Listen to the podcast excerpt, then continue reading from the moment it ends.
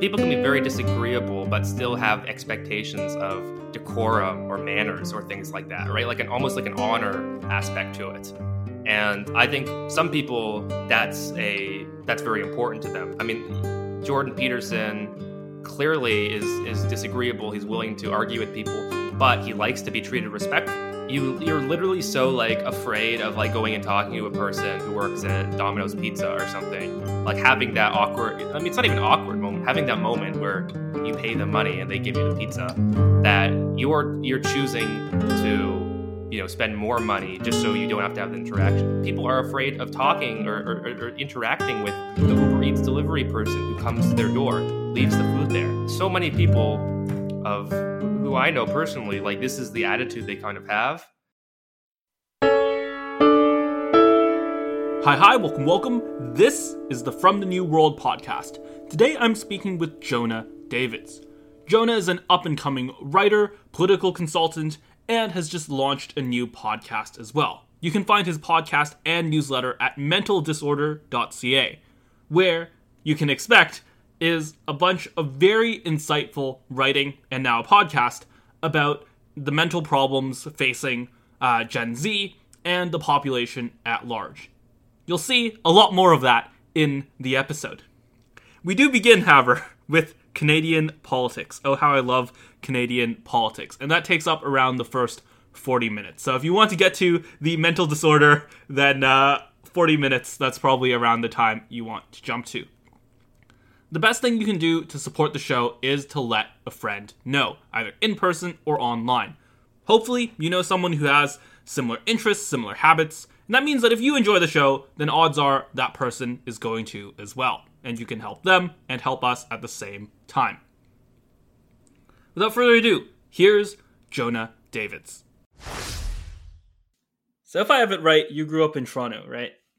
Uh, yes. Uh, born in Montreal, but did not stay particularly long there. Uh, been in Toronto pretty much my whole life.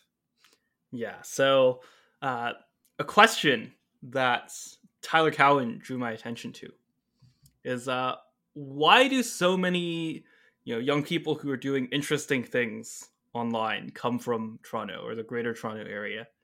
You know, and I want to ask that question to you. Um, it's an interesting question. Um, I let me think about it. Well, well, one thing I know about Toronto is that it's not really. It's only recently sort of become like a great city. I mean, you could sort of say the same thing about a lot of Canada cities, right? Montreal was sort of a, a bigger deal earlier on, um, but then because of the terrorism there, more sort of, I guess, uh, businesses and people left and moved to Toronto. Like when my parents were growing up here, it was like a very quiet city, um, not really known for being spectacular necessarily, just like you know a quiet place you would come and do business. So maybe part of it is that it's sort of a, a recently interesting place, and we're starting to notice more and more people from there. I personally think Toronto has this very interesting culture that there's a lot that you can really hate about it. Excuse me. There there's a lot that you can really hate about it but once you leave and come back you sort of appreciate it which is that it has this extremely hyper individualistic hyper neutral culture right? Almost like taking liberalism uh, to an extreme degree where there almost is no center uh, it's it's very very difficult to feel the center other than maybe some kind of um, I don't know commitment to civility or sort of maybe old school British kind of norms or something like that. Um, but it's a place where you can be really, really weird. You can be really, really different in public all the time, and almost nobody cares.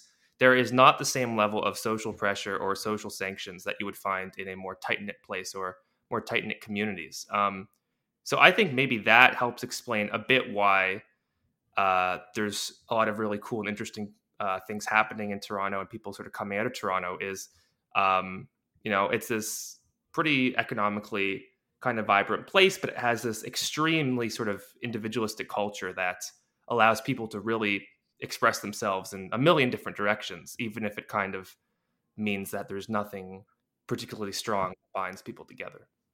Yeah, you go to Toronto to feel uh, to feel how over history truly is. You know, that that is definitely a vibe that I feel uh, when I'm here. Yeah, that's that's a great way of putting it. I think you know, I think uh, Eric Kaufmann. I think he he wrote an article I think a while ago about how it's like the wokest city or something like that, or it's like a no that... way, no, there's no way it's more woke than Ottawa. I, uh, I don't believe that, not for a second. maybe uh, I mean I, I, would agree with that. Um, I I think he's he's talking about maybe it more generally, but uh, but let's say let's say one of the wokest cities or something like that. And I don't I don't think that's quite right. I mean, it, it definitely is pretty woke, but um, to the extent it is, I think it's more piggybacking off these these other aspects of its nature, which is just to be sort of so decentered uh, as a place that um, it's very very easily taken over by those types. Um, but you know, at the same time, I mean, I do think there is something pretty unique and pretty magical and pretty special about having a place where pretty much anybody can be whatever they want to be um, in public, and most people just don't care. And I mean, that comes with you know the the the cost of that, right? Is is you, you have people who are super woke or whatever doing crazy things, but you also have people you know like Jordan Peterson coming out of Toronto. Um, you know, so I I think you kind of have a lot of room for um, for craziness that you might not have in other places. Right. Why, why do you think that comes about? You know, like like a long time ago, you know, I, I just see this basically in history books or documentaries, right? People people often call it Toronto the Good, right? Very very Protestant uh, ethic, but I, d- does that remain? Is that is that related in some way? There there definitely is that Protestant kind of culture, and I think if you go to other Protestant places, you'll see that's there. You sort of have the like the kind of humbleness, right? The egalitarianism, kind of tall poppy syndrome is like a big thing.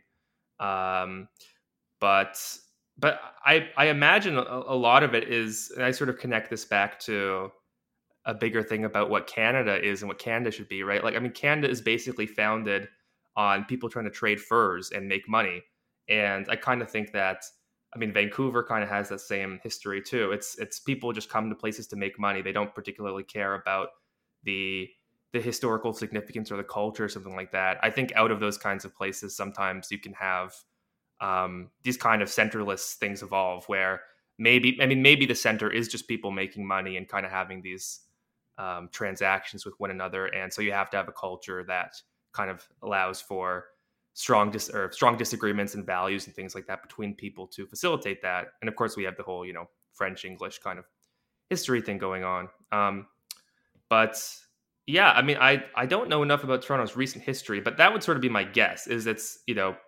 people people came here looking for economic opportunity and and not really much else. Maybe you know safety, civility, quietness, that kind of thing, and it's almost like the lack of a center kind of maybe made it so that anybody can kind of fit in. That's interesting because I mean this is something that people I know, I'm sure people you know bemoan about Toronto all of the time, which is that it has less opportunity than the states. Right? That that's that that's one of the problems especially I think young Torontonians worry about. But do you do you think that's I don't know, do you, do you, do you think that still holds? You know, like if you think someone's coming to to Toronto now, do you think it's the same kind of ethos that's driving them? Uh, well, my caveat to begin with should say that I, I work for people exclusively in the states, so uh, I'm I'm definitely falling under that uh, um, that that umbrella. But um, I would say that if if you want to work for like a major tech company or something like that, I mean, all the big companies they have offices in Toronto, they've got places in Toronto. Um, you know, if you want, I mean, if you want to work for a bank, like if you want to have those kinds of stable, normal careers, like for sure, I do think that Canada in in general, maybe Toronto in particular, isn't always the best for entrepreneurs or, or those kinds of people. Um, but um, but yeah, I think I think for most for most like normal jobs, like I don't think Toronto would be that different than a lot of other um, cities. Uh, in terms of, things like I'm interested in, like you know politics and that kind of thing, um, there's just way less money to go around. In part because I believe it's actually Stephen Harper who like did all these different finance laws and things like that to stop you know big donors from pouring boatloads of money into political causes and things like that, which he I, was kind of like a populist move on his part, but it also means you don't really have the same kind of political infrastructure in. But it's like that in all. That, that's more like American excel, exceptionalism. Is it okay? The amount, yeah, yeah, the amount that's invested in politics is really exceptional. Like, like just the quality of political operations. I, I learned this when I was visiting, or like I knew this about Canada for a long time, but I visited uh, the UK recently, and yeah, the the the the British Tories, you know, who've been in power for what uh, the British Conservatives who've been in power for what like more than ten years, they do not have anything resembling like an American style formal like political operation. It, it really is night and day. You know, like I, I was hating on, on on like Canadian politicians before this for that reason, but th- then I went to the UK and I think you know maybe maybe the Americans have just they've just got it figured out. You know, that's that's super interesting. I well, I mean, two thoughts on that. The first is like, I know a little bit about the history of the think tank kind of movement. And I mean, my, my understanding is that uh, in the US specifically, my, my, my understanding is that you you basically had a lot of people who were trying to um, who, who, who felt like normal academia had become so politicized on mostly on economic issues, right? Around so things like Keynesianism and kind of left wing economic policies, um, really feeling like there was no kind of place for people who didn't hold those views. And so um, people with some money, they started up these think tanks and they kind of created this these alternative spaces. Um, but you know, I mean, maybe if you kind of just have like more of a hegemonic control or whatever of your institutions and things like that, and there's sort of less, you know, strong ideological disagreement or something like that within them, then maybe it doesn't matter as much. I mean, uh, I know British academia is has many of the same problems that they have in Canada and America, but um, but I'm not sure like if economically, you know, there's a lot of disagreement or something like that, or if there. Uh, I mean, I, am sure there was, you know, uh, in in past years or whatever. But um, the the other thing I was going to say is, I think that one one thing that's very frustrating uh, about C- Canadian political culture, and it's probably the same, I guess, for British political culture, is um, ba- very, very few people have like a career in politics. Like, there's not a lot of money, so you you tend to have people who like they work in law or they work in finance, and then they do politics as their volunteer thing or something like that. Um, and on the one hand, you could look at that and you could say, okay, well, that's good because you kind of don't want like a revolving door or something like that. But on the other hand, it really locks so many people out of actually being able to participate like that much in politics because um, especially if you're if you're trying to do like an internship or you're trying to get in the door or something like that um, there's really like no money for you and so i think kind of sneakily a lot of those places canada maybe the uk too have kind of put a bit of a class ceiling on uh, not, not glass ceiling class ceiling uh, yeah, on politics, yeah. um, where they're kind of making it so that the the people who are connected and the people who already kind of have money or at least have the ability to to, to get money um, are going to remain in power. And that is prob i mean is that good in the long run? I mean it probably is at least stabilizing but if you object to what the current class is doing or you think that it could be improved then uh, it's probably you know not great. Right and this is I, I think even more of a factor in in Canada, right? Like Canadian politics, famously uh, very hereditary, mm-hmm. very much you know, very much returning to the loyalist roots of, of having kind of noble families. Uh, you know, like Trudeau. Trudeau is a wonderful example of this, of course. Uh, I think people, I think especially Americans, kind of like they almost focus on him specifically too much, right? They'll they'll say, you know, like look at this, look at this guy who's president after um, after, or sorry, prime minister after his father was, and and of course there are examples like this in the states. But I think like people misjudge how much of an exception Trudeau really is. He he, he like may, maybe like obviously because there aren't that many prime ministers. Someone being the son of a prime minister is not that uh not that not that common but mm. seeing it, you know, seeing people, for example, MPs who are sons of MPs, basically like for Americans uh, in the audience or for you know non-Canadians in the audience, basically our version of representatives. Seeing like representatives who are descended from representatives is you know very very common occurrence. Uh, just just happens all of the time, and you know, you know like you you meet a random MP you kind of get the vibe that like more often than not they they they certainly feel like a kind of hereditary hereditary class. Yeah. And I think, you know, from people I know as well, there's so many people who work in politics, uh, who are in politics. Uh, their parents, you know, they are work as lawyers for the government or, or things like that. I mean, there's it definitely is is pretty insidery. Um, which I mean, as an outsider, like I don't really like that, but at the same time, I mean, maybe that's you know for the best in some other ways in terms of like clamping down on on populism or something like that which you know there is quite a lot of populism in canada. I mean maybe that's part of it too is it's more elite and so they don't quite get uh, absorbed into the actual politics in quite the same way. But but yeah i mean sometimes people will like people will say oh you know we need to go back to monarchy or something like that. And i'm like we already have a monarchy like the trudeau you know family like that's the monarchy like yeah yeah have you seen the Yglesias article that's like that's like Curtis Yarvin proposals just seem like the Chrétien government. no, actually, but that that's that sounds about right. It's uh yeah, I, I I do think that if you if you like that kind of idea, then Canada really is a great uh, place for it.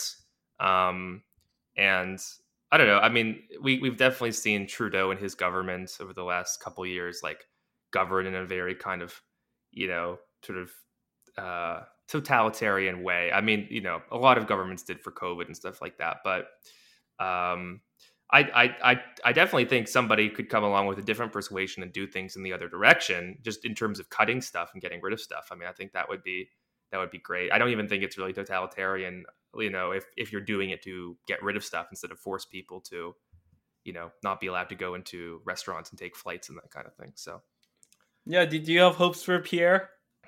Um, I do have hopes. He's the only he's like the only politician I actually like, probably.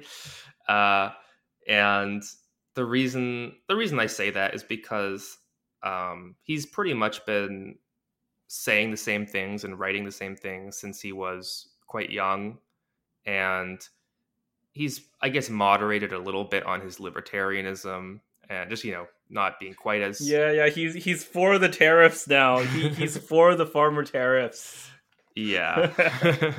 I yeah. Think... So, so for the audience, um, Canada is an unnecessarily nationalistic country. Like I, have said this to Americans and they don't believe me, but like Canada, ha- the Canadian like trade policy has long viewed America the same way like the most right wing people in America view China, mm-hmm. uh, and has acted accordingly um, you you would think that like America is this this you know huge geopolitical uh, adversary by by the way that Canada treats it, but um, yeah, it, it, just has like a pretty absurd number of tariffs, um, and I don't think that that kind of thing should be applied at least to allies.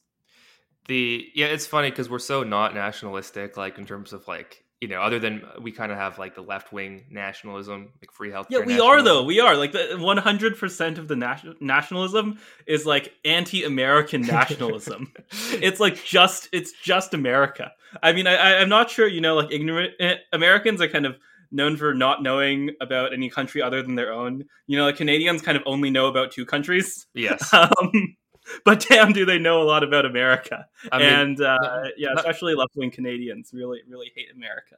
I, I don't even think Canadians know that much about Canada. Like, uh, you know, mo- mostly we just know about America, and then every once in a while we'll like open up the CBC or you know, and we're like, oh yeah, like we exist too, and we did. Yeah, there's definitely an archetype of Canadian that knows like all of the Trump charges, but like none of the Trudeau Ethics Committee stuff.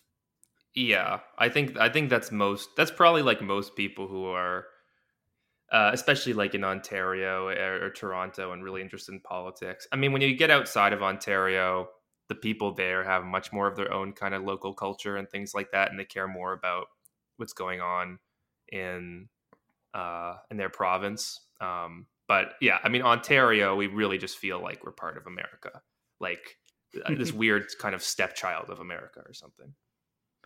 Right, right. I mean, to, to return to the Toronto point, I do want to I do want to register this take publicly. I think I've said have I said this to you privately? I'm not sure, but um, I think that Toronto is the place to go if you're an American who cares about your children.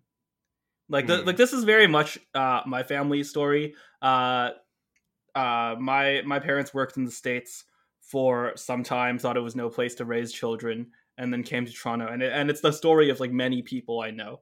So so like that that kind of intergeneral generational investment, sorry, intergenerational investment seems relatively rare in the United States. Like like you go to Canada if you want to you know, if you want to spend essentially like spend a lot of effort raising your children. Mm. Um and the same is not true for the states. That, that's my that's my current tr- Toronto talent take. Although it, it, changes, I don't know. This one this one has stayed for quite a while, but like I come up with new you know Toronto talent takes pretty often.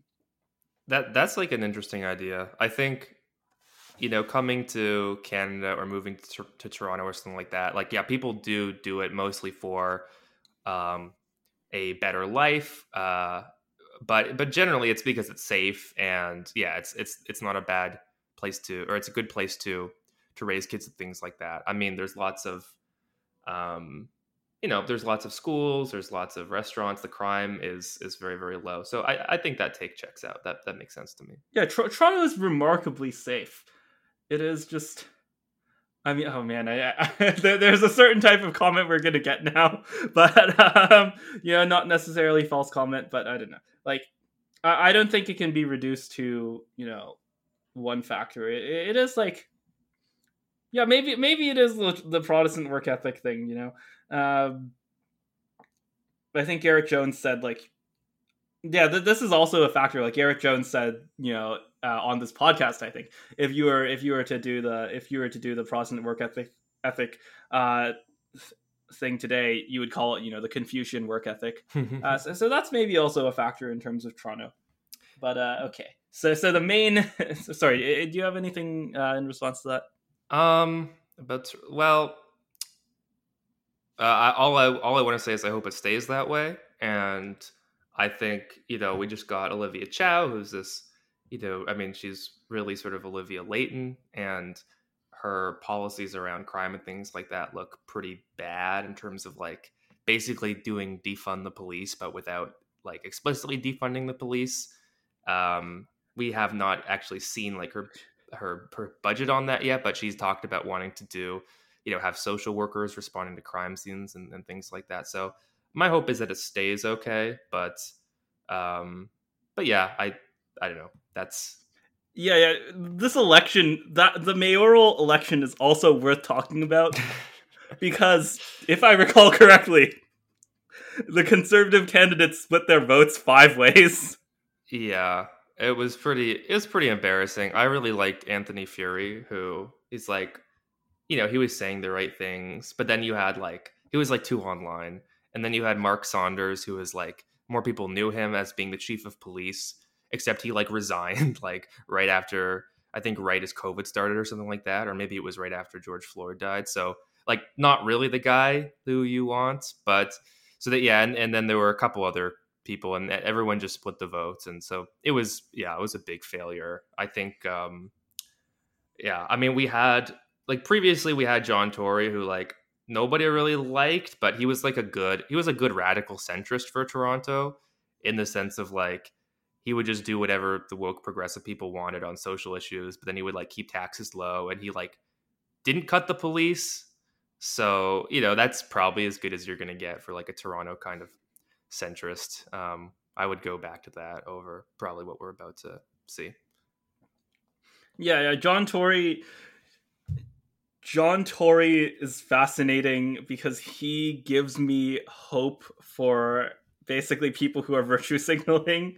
Uh, and, and he has a very funny history, right? He was the campaign man- manager of, I believe, the least successful incumbent prime minister in all of Canadian history, uh, Kim Campbell. Oh, really? Uh, um, I did not know that. That's hilarious. Yeah, and you know, you know, uh, he clearly he clearly got a chance to reinvent himself. Um, yeah, the uh, well, the failing, the whole failing upward thing is like very real, and um, yeah, but he won this time, right? Like, so he he had a very long he had a very long term as mayor, right? So so I don't think I I don't think that he necessarily like failed upwards. He actually won the mayoral election and did pretty well. It's true, but I think I think even that speaks a bit to how Canadian or Toronto politics works. Like I think the reason he was able to win at least the first election was just by that time he like knew so many people in the business world and in politics, not through any like success necessarily, right, but just through being there. So he was kind of just there long enough that when his name came up and he wanted to, you know, run, people were like, "Oh yeah, he's I know that guy. He's like a good guy." You know, lots of people saying, "Oh yeah, like we all like him."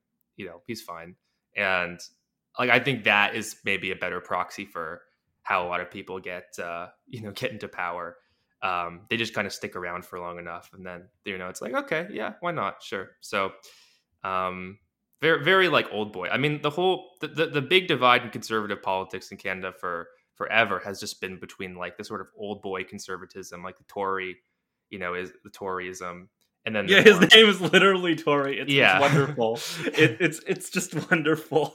It's it's it truly is. What's the what's that called? Um, nominative determinism or something like that. Yes, that's right. Yeah. Um, so that between that kind of like country, you know, country club and you know cigar lounge conservatism versus the the Western kind of populist and to some degree, you know, disgruntled dad conservatism. Um, right, reform, reform versus you know progressive conservatives, right? Yeah, yeah, and I think like I mean it's it's they people now are trying to collapse that into like you know national conservatism versus freedom conservatism, which I think is like an interesting. I mean, that's almost you know maybe more of an American kind of thing. It's really it's really like natcons versus libertarians or something. Yeah, but, but like all, all Canadian conservatives are natcons. I'm sorry, like yeah. The, well, I'll, Canadians I'll, are so nationalist, or I'll, like Canadian policy. Uh, uh it, it's nationalist to a fault. Maybe not in terms of like immigration, but in terms of like trade. Canada, it, Canada, I cannot comprehend how much Canadians hate trade. I just don't understand it. Well, I, I, was gonna say every every Canadian conservative I've met is like a NatCon and a libertarian. like, that's like that's kind of like uh, how it shakes out, where you're like, you know, you're libertarian on some things and you're very nationalist on other things, but you know, you don't like never the twain shall meet. Like you don't really acknowledge that. It's kind of like you have libertarian vibes, but then yeah, when it comes to like trade and things like that, then suddenly it's uh very very different. So yeah, I don't know. It's an it, it's an interesting, confused kind of situation. Um, but I guess my hope is that whatever kind of internal inbred elite that we do have is able to just quietly solve the problems and you know we continue to coast wait so so i want to i want to give a meme to the audience and i'll put this in the description uh or like not a meme this is like an actual poll this is a this is a real poll but let me just send you let me just send you this tweet now uh sure. that I made. Okay, this will also be in the in the description for the audience. But uh, similar, sim. This is the the mayoral election is not a once in a lifetime phenomenon. You know, vote splitting is a part of Canadian life, both left and right. and uh, yeah, if if you look at so, so if you look at the first link in the description, in the in the mentioned in the show section, you, you will see you will see this chart that uh, has has conservatives winning all vote sectors. So so so we have federal vote intention. Uh, so basically, an opinion poll. Uh, which party would you vote for? Uh, for 18 to 29, 30 to 44, 45 to 59, and 60 and over. And uh, in this graph, uh, Jonah, can you see it right yeah. now? Yeah, I can see it. yeah, yeah. Uh, in this graph, you have uh, conservatives barely winning the 60s and overs, uh, winning the 45s to 45 to 59s by a landslide, pretty much, And then uh, you have something interesting with the with the with the young people, which is that fewer of them vote for the conservatives, but almost all of them are like perfectly split between two left wing parties, which are uh, the Liberals and the NDP. And this is this is the perfect chart for Canadian politics. This is this is just this is just brilliant. um, yeah, it no, it truly is. I I mean, I'm just all I can say looking at this is yeah, I'm if when when when the right splits, then this is totally over for them because then they just get eaten by whatever else there is. The left, you know, the, the left split makes sense. Like I still kind of understand. I, it, politically, it's a bad idea, yeah, and well, no, it, it makes sense if you're a voter and you're like you're like I don't like the you know PMC ishness of the the Liberal Party. It's you know it's too establishment. I want to go for something more radical. So I vote NDP. Like it doesn't actually make sense in real life where they basically just vote in lockstep now because they have this agreement or whatever. But um but yeah, I don't know. Somehow it somehow it works. I I think the Green Party too. Like we have ten percent Green Party in eighteen to twenty nine. Like that's really. Oh funny. yeah, yeah. That, that's hilarious. Yeah, I mean, I don't know. So well, I don't know. I mean, I think the the conservative party, like so many people on the right, real. It's kind of like the Republican Party. Like so many people on the right really, really don't like the conservative party, and they don't like. They basically don't like its boundaries. I think most of all, which is it has these very kind of tight, you know, in out uh, you know politically correct boundaries and things like that i think even even people in recent uh, months have seen like with uh, Leslyn Lewis, there was just a video of, of her where they're asking her about, you know, um, transgender uh, women in in, uh, in prisons and things like that, and she's like, "Oh, like we just have to have some, you know, fuzzy kind of compromise. We respect everybody." which is I mean Leslyn Lewis is known for being like too hardline, you know, for, for, Yeah, yeah, she she's the culture war candidate. She's like the she's like the equivalent of uh Chris Rufo or like Ted Cruz, right? Uh for, yes. for the Canadian for, for the Canadian conservatives. Uh, she, yeah, I think I think Leslyn Lewis as the Ted Cruz of Canadian politics is that's amazing. That you should meme that. Um, yeah, I don't know. Like, it doesn't capture the the geographic politics, though, right? Like, Ted, Ted Cruz is from Texas. That that's not like Leslyn Lewis's vibe at all.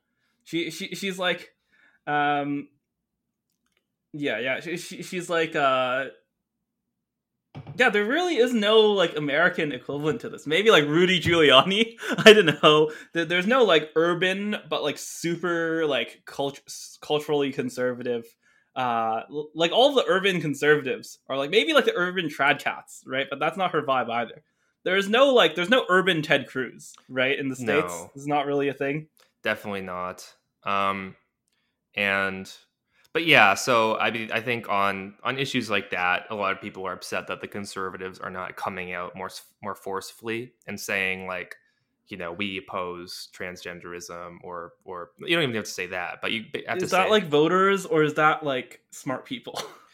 So that that's something that i've been trying to figure out. And i it, it could be voters it could be smart people. Um i i mean my guess is that most voters don't like transgender these these kind of especially the craziest policies like they don't like them so my guess is it has mostly to do with um trying to just to like the media, right? Uh, Canadian media is so stacked, like the deck is so stacked against um, anyone to the right of center, you know, even to the left of center, or even to the right of center left. And so my guess is they're just basically trying to say as little as possible that's offensive or that could be, you know, misconstrued because the moment that they do, then suddenly they're going to have a runaway like media, you know. Um, yeah, and problem. more importantly, like conservative uh, conservative politicians and elites still pay attention to like left wing media. Mm-hmm. This is still like I don't know. It, it feels like just, just orders of magnitude behind the United States. You know, like the things that American conservatives have figured out with like affective polarization and like doing a successful culture war and running against the media. You know, it, it just seems like a completely different level of technology you know, I just like turn. I used to like every time I visited America. You know, this was when I was still mainly staying in in, in Canada. Uh, I, I would like tune into Tucker Carlson. Like that would be the that would be like the visiting America ritual. It would be like 6 p.m. in my hotel room and I would just turn on Tucker Carlson tonight and witness a whole new level of political media technology. Just how well it was put together, you know, like the editing, the, the, the like you, you know like the Tucker Carlson like trademark like stare into the camera. yeah. You know, all all of this was like uh, you know as like a Canadian teenager back then, you know, all of this was like oh my goodness.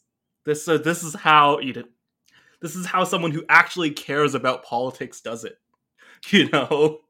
Yes, the and there's I mean there's so much to say there on the media front, like because Canada has its own like you know um I guess you could say right wing media or something like that, and there's a lot of independent media now. Um, yeah, and it's um, also owned by Murdoch. it's it, but the, the the the issue the issue with it is kind of um a it's it's hundred percent reactionary. Like it's it's all of it is just like look at this crazy thing that this person did. And like now we're gonna you know tell you about it. And it's all i think there's a market problem too where it's it's basically just all being made for like canadian dads who are just angry about everything. And i i think on a psychological level feel uh they almost enjoy the anger of it more than they really want to do anything about it because it doesn't really directly affect them and so it just ends up being this kind of outrage machine that um I don't know. It's it's it's all freaking go- like it's all gossip basically. There's there's there's nothing behind it that's actually intended to advance any, you know, particular cause because I think even even the conservatives like they don't even really know what they want exactly. I mean, they are just Yeah, yeah, Americans will no, Americans will this is what Americans think about Fox News, right? Especially like conservative American elites. This is what they think about Fox News. You guys have no idea. You guys have no idea how good you have it, okay? Fox News is at least ideological. It might be like boomer, you know, repetitive, gimmicky ideology, but it has like a direction that it's that it's pointing towards. Yes. The same cannot be said for like Canadian Postmedia. Just no. No, and and and actually, the the lack of ideology is something that's really interesting, and I've thought a lot about it because um, I mean, I I know if you almost anybody you talk to, you talk about ideology, they're like, oh, like ideology is bad, right? We don't want to be ideological. And there's all kinds of interesting different definitions of ideology. Like, you know, I came initially from the political psychology world, so ideology is very much about sort of like, you know, what predicts you having all these views, like your kind of inner motivation. So, like, do you, you know, do you want equality or do you, you know, prefer a hierarchical society, like that kind of thing. For other people, it's more like it's more like a political idea. So it's like, okay, what kind of you know items can we package together, and um, in a way that will be appealing to voters. But whatever view of ideology you take, like you can really see what happens when you don't have it. Because when you don't have it, it's just there's no central focus. Everything kind of falls apart, and it's very very hard to get people to move on one issue or another because you can't really coherently link any of it together. And you know you can wait your whole you can wait like years to have a meeting with a politician walk into that politician's office or something and they're not even on the same page with you. Like you you you know you're waiting to speak forever to your conservative mp or something like that. You go in and talk to them and they're like a you know they're like a center left liberal who is very very very progressive and you're just confused I, I thought you know you were no i'm not i mean i am I, I belong to that party but you know, I believe that the Conservative Party is all about being free to be whoever you want to be, and like et cetera, et cetera. So it's yeah, without ideology, it just makes kind of wrangling everything even you know more freaking difficult. Yeah, pe- people, yeah, Americans will say, you know, remember the good old days where there were like conservative Democrats and uh, liberal liberal Republicans, and you know, a lot of it was more more based on kind of self interest. It's like that sounds awful. you know that like that, that sounds like you know you're so susceptible to a lot of the political economy problems that I write about in my newsletter. You know, a lot of the uh, industry capture. You know, as Canada objectively is, you know, going back to Canadian uh, tariffs and Canadian industrial policy. Yeah, uh, and I, I I should say I really like you know your writing on polarization because it's like I agree with it. Like maybe for some people they, they like the idea of you resolve issues sort of internally within parties and things like that. And but I I just think I mean isn't the whole point of it that these parties represent like different worldviews or different ideas or something or maybe even different strategies to accomplish the same objective but if uh otherwise i mean you don't even really know what you're voting for. I think that the better world is one in which people at least kind of know they have a choice between competing visions of the good or something like that. Yeah. So we're almost 40 minutes in. I think that when i when i messaged you i was like okay do you want to do do you want to do a podcast episode about mental illness? Well i mean we can uh, we can go in whatever direction you want. I'm i'm quite happy. I'm having a good time. Oh i thought you were going to say that you know canadian politics is a mental illness but um, hot take.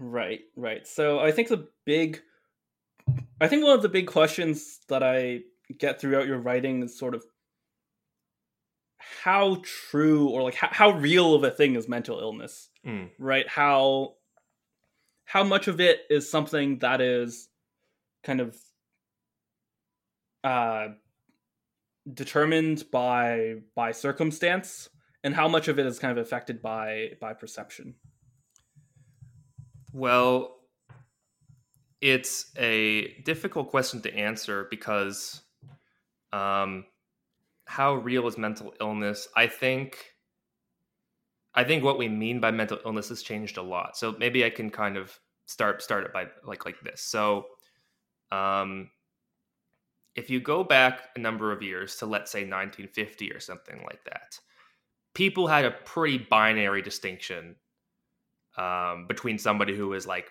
mentally ill and somebody who was sane or something like that, right? So you would think about the person who uh, was extremely schizophrenic, um, you know, hearing voices uh, all the time, right? Can't function normally in society. Uh, you would think about people who had, you know, severe kind of um, mental retardation or things like that. Although I guess that would be a disability. Um, but even people who were maybe so depressed that they couldn't function normally in society, or people who were bipolar, or as uh, you know, they used to call it manic depressive, who um, would sort of go through these bouts of extreme unbearable depression, you know, which would cause them to be suicidal, and then extreme mania, where they're, you know, um, they're just so happy and their expectations are um, are so great, and they would, you know, do crazy things. Like they think suddenly, oh, I'm a famous writer, I'm going to write a novel, and they write a novel, and they walk up to a publishing house and they, you know, plop it on the desk and they say, you know, here's your next bestseller. You know, this this person having never written a word or something like that. So uh, it used to be you had those kinds of people and then sort of everybody else. And everybody else would probably have you know what, what we would now recognize as like fluctuations of those kinds of things right? Because they're not necessarily binary they're kind of on a spectrum. So you know the person a person who's extremely schizophrenic a lesser version of that might be somebody who is you know a bit conspiratorial or sometimes they have kind of religious you know visions or they hear you know but they're still pretty functional. It doesn't cause them big problems um, in society right? We would think about somebody who's um, you know extremely manic depressive or something like that to the point where they're suicidal but maybe in a more mild version they're just kind of this romantic kind of you know poetic kind of person who has these like mood swings and things like that. Um, so I think I think back when we kind of had this very extreme, like you're either mentally ill or not, kind of binary, that it was pretty easy to say like how real is mental illness, and um, because you could see these people are are really mentally ill in the sense of that they have disorders, they have problems, whether it's you know genetic or due to their life history or, or both things, um, but they basically cannot function properly in society um, versus everybody else who you know they have their ups and downs. They might be quite they might have times where they're sad or they're unhappy or they're um, you know a bit loopy, but for the most part they're they're able to exist in society. Um, I think what you had with the kind of deinstitutionalization movement, which you know began in the fifties and sort of expanded from there, is you had and, and, this also goes I think with broader changes in the culture more towards um, you know these new kind of new left ideas like more more relativism, more kind of everything is on a spectrum, you know, which I think um, is like an is to some degree true. Uh, but suddenly, that idea gets collapsed or, or not collapsed sorry but that idea kind of gets torn apart and, and suddenly we're viewing the person who you know goes through depressive bouts now and again as being having just a less extreme version of the same illness as somebody who literally cannot get out of bed because they're so sad and then over time um, you have mental health awareness. So suddenly right because the number of people who are mentally ill is expanding and and now we have more of these like edge cases cases and things right where you know maybe you have a worker who under normal circumstances is totally fine but every once in a while they have a manic depressive episode and they, they need to be out of the job for you know a couple weeks or something to recover i think over time people start to view in those people more and more as like well this person could be a regular person could work regularly if we just gave them the right supports uh, which in some cases is true in some cases maybe it's it's an overreach um, but you end up with kind of um, this new idea of mental health awareness, where more and more of those people were classifying as saying they have a mental health condition. You know, there's more and more diagnosis. Drug companies obviously have, you know, much to do with that. Um, but there's basically an expansion. And I think what we're sort of seeing today, and the reason why we now even have questions like, you know, how how real or how true is mental illness or something like that, is we've just really we've we've we've made it such a spectrum and we've decided to sort of treat everybody kind of in some sense almost the same on you know on that spectrum that it's very very hard for us to to look at some you know kid who's saying oh I, I have anxiety and that's a mental illness and i need all these accommodations and and not to kind of you know be like well you know are you sure or are you you know are you just kind of have you bought into some you know bad idea about like your own feelings right so I don't know. In terms of the political history, was it something like the people who were, or like the people or the relatives of people who were suffering from severe mental illness, you know, something like schizophrenia? Was it them who wanted to kind of destigmatize and normalize and reduce the social pressure on those people? Or was it kind of coming from the other end, right? Like people who had more minor cases uh, who wanted to kind of loop into that larger system? Um, so I've read a bit that John Hirschauer has written on this, um, and I think I think it's more along the lines of so so for any mental illness or I mean any illness in general, actually, kind of anything that's on a spectrum, you always have these edge cases. So um, if you imagine like a home for people who are uh, severely mentally ill, right, like an institution. Um, in that home there's going to be a range of people with you know schizophrenia let's just pretend for you know this example they're all schizophrenic there's going to be the most schizophrenic guy who literally is you know freaking out all the time he's paranoid he's definitely you know could not ever be in society because he would you know run into the streets or he would um you know attack or hurt himself or something like that and then there's like the least schizophrenic guy in that who probably, you know, with a lot of support, a lot of help, he could probably live in society if he wanted to. I mean, he would still have issues um, day to day, but like he could probably do it.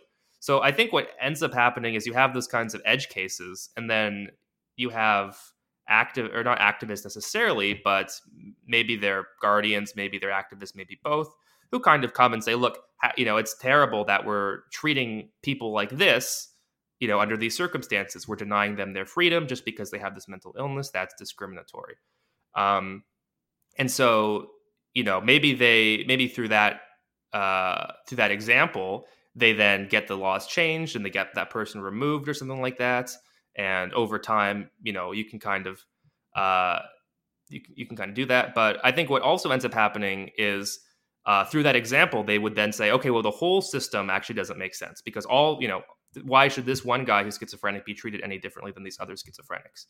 Um, and you know, John, John Hirschauer also had this point where he, he said, you know, in the history, you would see that like they, you might have parents or guardians or advocates saying, we need to get, you know, my son.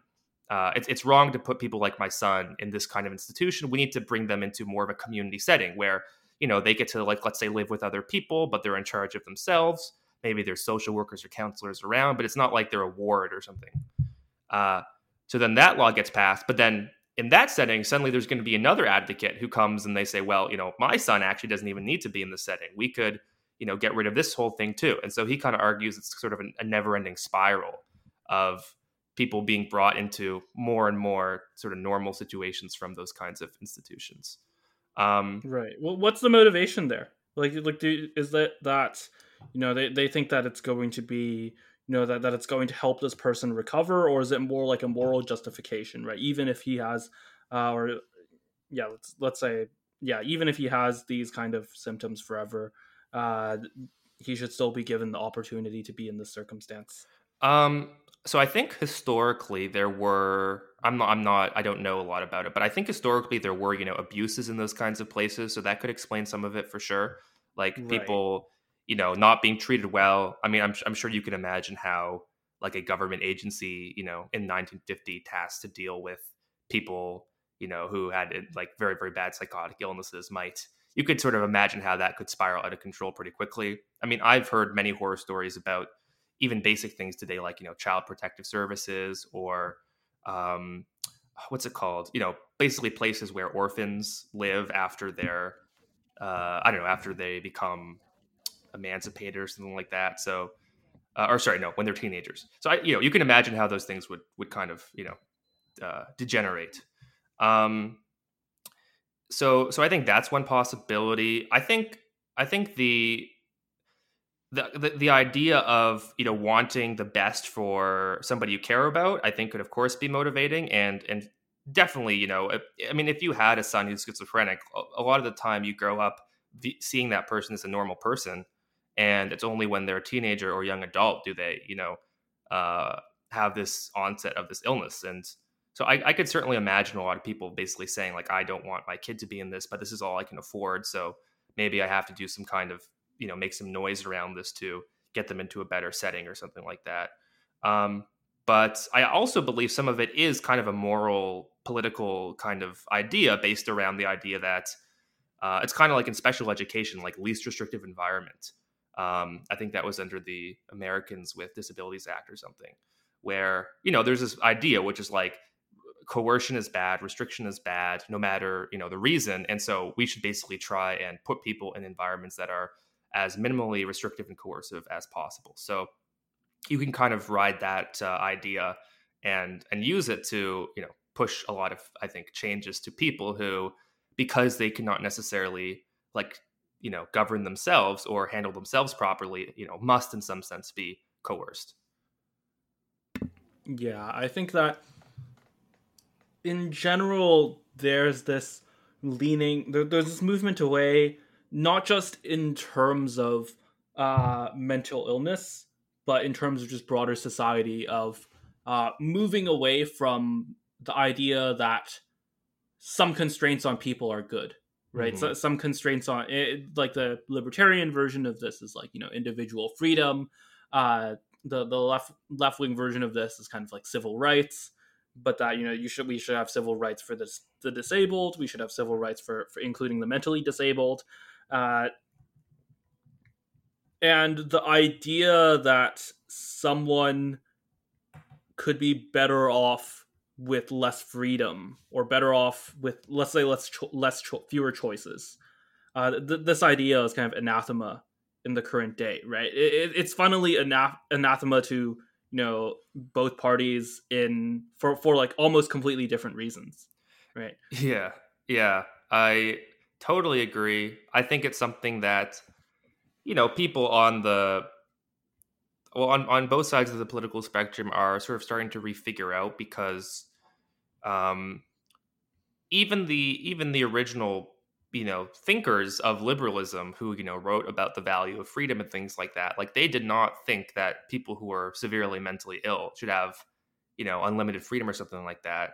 Um, you know john john stuart mill when he was uh, you know writing i think on liberty or something like he adds that as a caveat right? He says like people who cannot basically take care of themselves or govern themselves like they should not be given total freedom because you know if somebody is suicidal and their act of freedom is to you know kill themselves i mean that's not freedom like what kind of freedom is that right and i mean i think i think morally and ethically even that example is quite interesting because i i can see also the kind of argument which says like look at the end of the day people should be in charge of every decision about themselves. Some people will make bad decisions. That's true.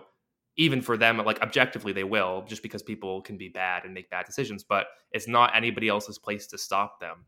And I guess I would say that I used to really like that idea, but recently I've just sort of started asking, like, I, I mean, is that even, you know, a is that freedom, and b is that compassion?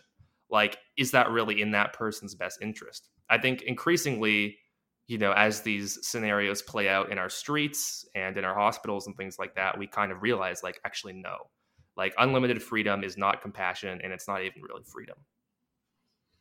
Right. Um, right. So, so what have we learned in terms of uh, genetic predispositions to mental illness? What have we learned in terms of how how, how kind of determinative these things are?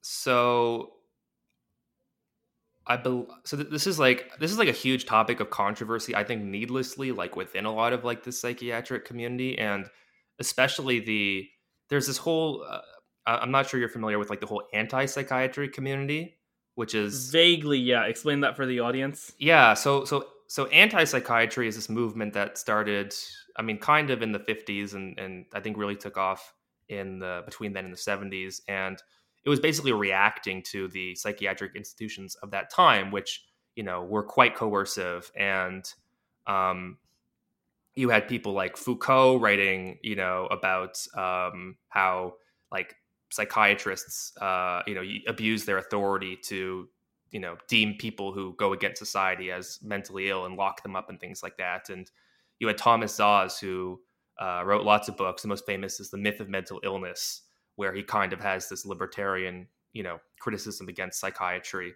Um, at the time, I think it was definitely well warranted because, like, at the time, you know, I mean, they were locking people up for being gay and things like that in mental institutions. There really was very, very little oversight. Um, and it was, I mean, it was very much seen as the epitome of kind of statist, you know, control over human bodies and, and people's lives and things like that. But, um, but but sort of since then it's i i think become this eh, so anti-psychiatry sort of since then has become very focused on like criticizing you know the use of um uh psycho medication? yeah medication and kind of the the i don't know I, I hate to use the word but the commodification of uh mental health and psychiatric treatment and all these things so there's a lot there's lots of of um writers and public speakers and, and things like that too uh, would kind of identify with that anti-psychiatry label. Um, part of the reason that I disagree with them is I think that uh, I mean it's a bit like the problem that the right has, where it's just it's it's against something, it's not really for anything, and uh, so you know they're very very against mainstream psychiatry, they're against medication, um, they're against institutionalization, all these things. But when you actually look at what they're for, I mean they kind of ep- like they kind of tread on this very weird epistemic grounds where you know sometimes there are these people who are sort of like moderate psychiatrists other times there are people who will be like i can hear voices and like that's totally cool the voices are real you guys should just respect the voices. Um which like i'm not even i mean i'm not even like that against that you know person necessarily believing that. I mean we entertain a lot of delusion in our current society already but but but to my point i don't i don't see it as very coherent or um but anyway, what or can you remind me why I brought it up initially? Right, we were talking about we were we were talking about uh, how much uh, we were talking about the per- political valence of you know kind kind of individual liberty, right. or of kind of uh, the idea that people are not able to control themselves, or some people are not able to control themselves. Right. So uh, yeah, you right. So Sorry, um, okay, well, to, to pick up to pick up from there, um, you you did so you did you did have in kind of the 50s and in, into the 70s stuff like that. Like politically the, the the right was actually the one you know i mean it, it well i guess it was right Ayn Rand right? Yeah, yeah, You, you you had you had kind of on the right this libertarian criticism of a lot of these government institutions and um, you know, John F. Kennedy, right, did institutionalization, but so did Ronald Reagan. And um, I don't know. So yeah, it was. I guess it was sort of bipartisan, but it was very much driven by like libertarian left or right concerns, kind of. You know, whatever, uh, whatever you might fall into. Um, and I think I mean since then. Oh no! Now I remember we were talking we were talking about the genetics the genetics of it, and that's right. why I brought up the anti psychiatry. So so a lot of people in the anti psychiatry community have basically disavowed any genetic explanation of this stuff, and they'll point to all kinds of studies and they'll repeat all kinds of fallacies like oh like find me the depression gene right? So really really dumb stuff that i think I mean, in, in part because a lot of them kind of want to tie it into the real reason people are mentally ill is because you know they grew up in poverty or something like that and they um, you know were victims of some kind of you know neoliberal you know system or something like that. So I'm, i mean i'm not like again i'm not saying we should never entertain those ideas or whatever but i just think if you're saying genetics has no role to play or like isn't a good way of explaining this then i you know i fundamentally uh disagree and have a harder time taking you seriously. But some ment- some mental illnesses are definitely more genetic than others, and so we can see like you know schizophrenia, for example, is very very genetic, um, uh, or I guess I should say sorry, very very heritable. I believe it's like fifty percent heritable or something like that, um, and uh, more extreme illnesses, you know, like bipolar disorder, as well as personality disorders. I think, by the way, like psychop, um, you know, antisocial personality disorder and that kind of thing. Like these are quite heritable when you get down to anxiety and depression and things like that, it, it goes down a bit, but but over the, the overall kind of loading of all this stuff is quite high. So if you have one mental illness, uh, you know, you might pass down to your kid like a different mental illness. So, you know, you might have depression, your kid ends up getting ADHD or something like that. Um, and it kind of continues from there. So uh, I do think genetics is a very important and underrated kind of aspect of this because so much of the discussion of mental illness in a um, kind of political, you know, or even sort of like academic environment is is very much about, um, you know, all these sort of risk factors and things like that. So like SES correlates, you know, family structure correlates, all the stuff. I don't doubt that in individual cases, each of those things can have an effect. But if we're not willing to talk about you know mental illness as a hereditary phenomenon then i think it becomes much more difficult to actually like deal with the problem and, and probably treat people as well um, because maybe the best treatments in the long run will turn out to be genetic in nature.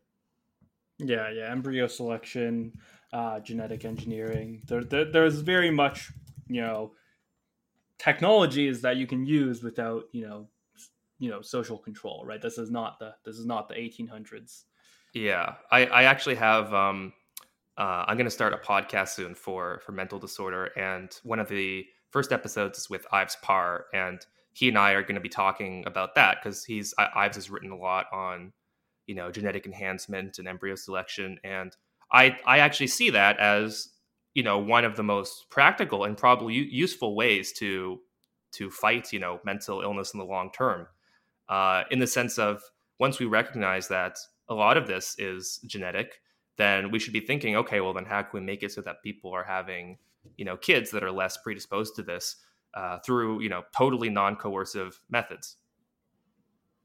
Right, and even possibly just by voluntary choice, right? You yeah. you give people the option. You don't even need to, you know, it's not like you need to give them like a tax credit or something. You know, people will just naturally want to, uh, you know, protect their children from mental illness. Yeah, and it's to me, I'm I'm actually quite optimistic about that side of things because, um, I don't know the kind of social science like around mental health and things like that. I mean, there's a whole you know world of like global mental health, social science, and all the stuff, and it's kind of all the normal public health stuff you'd expect. Like I I don't know. Oh no. I yeah. I like I'm not I'm not saying if you made people, you know, richer that um, they wouldn't feel better. And I, I, I think we should make people richer in general. Wait, know? is that the trend line? I thought it was the opposite. Like in poorer countries, they're happier. Um, I think it's. I think it depends. Like I think I think a lot of the the happiness, um, the happiness to mental illness thing is, or sorry, not the the, the happiness. Well, okay, happiness to wealth and mental illness to wealth are a bit different. But I think I think in general, if you're in a richer country, you probably are happier. But I think I think probably there's a certain point at which it almost becomes too much maybe social comparison, you know, plays a role in that. I'm I'm pretty interested in social comparison as like a driver of unhappiness, um, because I think so. I think a lot of modern unhappiness can be explained by like social comparison and people just comparing themselves to, you know, people they see online and like the the competition for who you're against is so much, you know, bigger. It, you can't just be like the best athlete in your town now, right? You're now competing against like every athlete ever. So I think stuff like that, you know, but like I do, I do think there's kind of an a, a neoliberal. Do, do we have any results to believe that that's like how has that been studied? Um, I mean, I've I've read social comparison studies that look at like you know people in like individual towns and things like that, and but and, and as well, I think within the age of social media and like looking at that as an effect. Uh, but at the same time, I mean, you know, it's it's always correlation causation. So maybe people who, I mean, maybe it's like the people who just don't compare to other people, you know, feel better. And and but it goes the other way where the reason they you know don't compare themselves to other people is because they already feel good. Like that could definitely be a, a thing too. Right right. So speaking of social media uh you know one of i think at least the most well known i'm not sure how well she respected she is academically but at least publicly well known uh researchers in terms of generational differences and in terms of mental illness is uh, is Jean Twenge. Right, she wrote this book iGen. She wrote another book, I think, comparing comparing the generations, which I haven't read yet, but uh, she points out a, a, number of trends in uh, in Zoomer mental illness, and uh, she points at helicopter parenting. She points at uh, at uh, social media she points at possibly uh, like a moral panic around child kidnappings. Do you think those are credible explanations for increasing rates of uh, anxiety or depression, or do you think that it's you know it's something else? It's it's like an interesting question. I think because I'm I'm I'm often skeptical of you know these environmental explanations but if it's a thing that everybody's doing right and is having this you know big impact then it can make a big difference. Um there's i i think it was there's there's a, a twitter what do we call him twitterer? Xer now? Sounds terrible. There's yeah. a, um, a, i'm still gonna call it twitter. There's um there's there's a, a poster named uh just named pete i think and he I think he's from the UK. He he does a lot of these really long, elaborate threads on these kind of phenomena that I, I definitely recommend following him. Um, I'll send you his uh, his handle or whatever. But um, he he had a good thread where he was kind of pointing out a lot of these behaviors are are also just the rise of people like living in cities more. You know, like people worried about you know people kidnapping their kids. Well maybe part of that is because it actually has gotten you know less safe over time and things like that and people are living in more urban environments than than previously. Um, so maybe some of that is is is confounded by like more people living in in urban environments or something like that where maybe that i mean we we actually know that people who do live in cities versus you know the country are like less mentally healthy and tend to have higher rates of other mental illnesses. So like maybe there's something to that idea as well. Um, I I do kind of feel that the millennial generation and you know our generation Gen Z. I mean, I feel like we have a huge delayed adolescence problem, and I feel like maybe the helicopter parenting, you know, kind of stuff is part of that. Um, but I think it goes beyond that, where I just I don't know. I see millennials and adolescents you know, for a number of reasons, like, you know, doing more school, doing more and more degrees, getting more and more master's degrees, and, you know, not having kids, like having just trouble kind of, you know, forming normal relationships, whether it's like friendships or, or romantic relationships. Um, I think there's a lot there that could explain why, you know, the younger generations in particular are like pretty unhappy. Because if you just look at their lives, I mean, I feel like so many I should say, so many millennials and Gen Z I know are like basically still kids, even as they're you know entering their their mid twenties to sometimes late thirties. And I think that just must be a huge shift from like Gen X or Boomers who, uh, by those ages were I don't know living more kind of normal adult lives. Yeah, I think the emphasis on higher education has just been disastrous. Like in my view, like most people even doing like master's degrees are not really contribute anything to research most of the time. It would just be so much better if they just got a just got a normal job. And you know, th- this focus, right? It also shifts. It, it creates, you know, it creates the slow life strategy. It creates the shift into basically um, it's almost like Peter Peter Thiel has this term like indefinite optimism versus uh, definite optimism, right? Definite optimism. Mm. Uh, he talks about it more in a kind of macroeconomic sense, in terms of definite optimism being surrounding technologies or companies that you know are certain to be achieved, whereas indefinite optimism is just you know vague vibes of things are probably going to get better in the future with no real explanation or justification for it. Yeah. Uh, I mean, personally, I look like when I meet people like that, I find it really weird, but that I kind of remember, like, in some sense, they've been brainwashed. like, so I, I try not to be too hard on them. But, you know, I, um, I, I think it's also, I think it's particularly bad too in some European countries. I mean, I, I had this, um, this friend who, who came to visit me and he was, uh, from a, I, I won't say where because I don't want to, you know, in case he listens to this, but, um, but he he's from a European country, like an EU country, and he was trying to figure out, you know, what he should do for his third master's degree. Uh, now, unlike unlike the normal story of this, he wasn't doing a master's degree in education or public health or something. He was doing like a third master's degree in like data science or something, like you know, something at least a bit. I mean, maybe data science today is is going the way of those things. I don't know, but but he was doing it, and you know, he had skills. He was a programmer. He could do all kinds of stuff, but he was you know, can, he he just wanted to keep doing master's degrees. And I said to him like, why are you doing a third master's degree? Like you have the skills. You could probably get hired at any company. Like why are you why do you keep doing this? And he said, "Oh, like I just don't really I'm not ready for a career yet, you know? Like I don't really want to choose anything. I just want to kind of keep floating around and um you know, you do a master's degree in one place, you get to live there for a year. The government, you know, makes it cheap for you to live there, and it's it's super cheap anyway in the EU. So like, why does it matter, right? I'll just uh, basically I'm I'm continuously paying for an extended vacation while I, I rack up these degrees, and I mean, I just sort of thought like thought to myself, I mean, isn't there a point at which one just sort of says, okay, it's time to start my life, and you know, make money, move up, like kind of build something. But I think for for a lot of people, they just don't want to do that because they're like, look, I can just basically continue that. I can basically continue to have fun, continue to learn stuff, you know, meet new people, go to parties, travel the world, and then you know, when I'm 30, then like I'll get a job.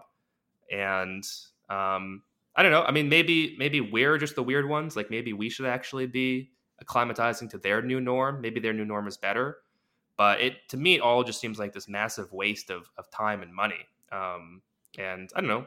I mean, energy, but uh, yeah, I mean, you can look at this. You can look at this economically, right? The the the return on investment on additional degrees is just yeah. I mean, like in the case of a third master's degree, like almost certainly negative. Um, and in the case of you know, in the case of one master's degree, on average, negative, right? So so so you're in the situation where yeah, where, where you know there little economic constraints, maybe more so in the United States, but you still see some people doing it. Uh, this like trend of people saying like I'm not I, am not ready for it. That that seems very uh, that seems like the crux of what's happening there. Where I don't know, like have you ever had that sentiment in my life? I, have never had that sentiment in my life. Uh, well, one of the first, one of the very early early lessons that I learned, or one of the earliest lessons that I learned in my life is I learned, you know, you should always face your fears. Like if you're afraid of something, you should go through it and do it. Because if you don't do that, then you'll just continue to be afraid of it. So, you know, when I feel like I'm not ready for something or, you know, I need to wait more time, I'm, I just try and be like, no, like if I if I can do it and the only reason I'm not doing it is because I feel weird, then I probably should just do it and get over that. So now, you know, maybe part of it is I think, you know, to go back to the Protestant work ethic, I think some people really like work, some people really like building, contributing, other people they might still be competent, but they really are more enjoyers of life. You know, they're the ones who just kind of want to float around and do stuff. But but like like your example, it's not like it's always easy, right? I know people, yeah, I know people doing like computer science PhDs or master's degrees, and I say, you know, like you you'd have a much easier career if you were just doing uh, if you're just doing industry, but, yeah. but that's not what they choose. I, for some, there's something about the academic setting. Maybe it's familiarity. Yeah, it no, it totally is. And you know, I know people who, um, I know people who are very very smart and they want to have a career doing research and things like that, which is sort of what I would say. You know, I do. And but they're they're afraid of leaving academia because they sort of say, look, I need my structure. I need people to tell me what to do, what to research. Like I like the idea of, you know, there's always a uh, there's always an advisor there's always a process right there's always a like um, a reviewer for my articles and i just you know I, i'm just kind of like i mean okay if that's really what you think then fine but i feel like you're kind of trapped in your own mental box there and but but you know all, all of that to say like i think we would do much better and we'd probably all be happier if we had a culture that kind of pushed people out of that mode of thinking and more into the mode of you know you got to take responsibility and become you know your own person. Not that it's i mean to your point sometimes it actually is easier. I i, I definitely think like my life would be harder if i'd stayed in academia or something like that. Um but but just because like it's kind of the right thing to do is to start your own projects to build your own life and to i don't know not kind of meander i mean and when i look at those people a lot of the time i don't think they're i mean they they are happy in the sense of they experience a lot of pleasure in their lives and things like that. But um, I think they're, I mean, I would argue they're just sort of mistaken about like what a good life looks like and what, you know, real happiness is or something like that. Yeah. I think that the trend is that it's more driven. It's, it's not even, uh, we we're talking about this like it's some kind of, you know, economic calculation, but I really don't think it is. It is very much instinctive, yes. and and the instinct is wrong in this case, right? And the instinct wasn't always wrong. Uh, so, so, so like, why why is that, right? Was it was it a kind of cultural change? Did people, you know, did, did people just expect you to work much sooner uh, previously, or or you know, it, is that the direction of causation, or is it the other way around?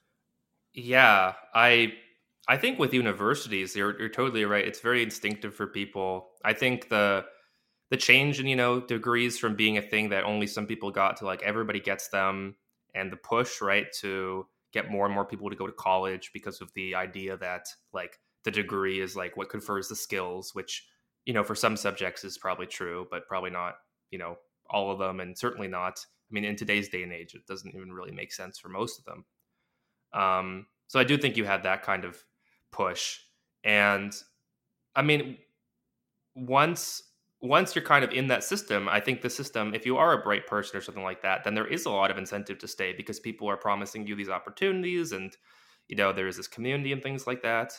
So, um, I don't know, maybe, maybe, maybe the system is taking a lot of those people and just kind of keeping them hooked on, because I, I guess, I guess, the, I guess the truth of it is that for a lot of people, having a formula is super addictive, right? Like, uh, I'm not much. I'm not much of a coder, but one thing that I always enjoyed about doing coding was you kind of had a formula, right? Like you would put in stuff, you would hit it, you know, you'd hit enter or whatever the, you know, I used to use R, I can't remember, but but but but eventually you get the answer correct or the thing works, and you're like, yes, this feels good, right? You got this positive feeling, like there's only one right answer, and I think environments like academia or I mean, even even many modern workplaces as well, right, have been more and more gamified and things like that, and kind of you know they've they've they've sort of created this sort of corporate workplace vibe, which I think has similar kind of effects. But but uh, but for a lot of people, I think more and more they're they they are getting used to and enjoying that feeling of everything has been kind of plotted out for me. I just kind of have to sit there and, and press the buttons and there's a you know there's an order there's a formula versus you having to kind of make that yourself which is yeah more difficult for sure right going to a topic that's maybe a little bit more niche.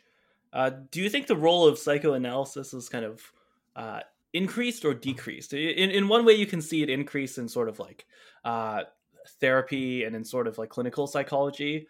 On the on the other hand, I think like people are looking for much more kind of systematic, you know, statistical explanations for these things. So like which just in general has like the influence of of psychoanalysis as a field has that increased or decreased? Um hmm. So I think with within actual psychology, like within you know psychiatry, it's probably almost zero at this point. Within psychology and like like clinical psychology and um, and then there are people who do you know psychoanalysis. Like I do think it is still there to some degree. Um, when I took like when I took psychology classes, some you know professors I had would talk about Freud, basically say like this guy's totally discredited.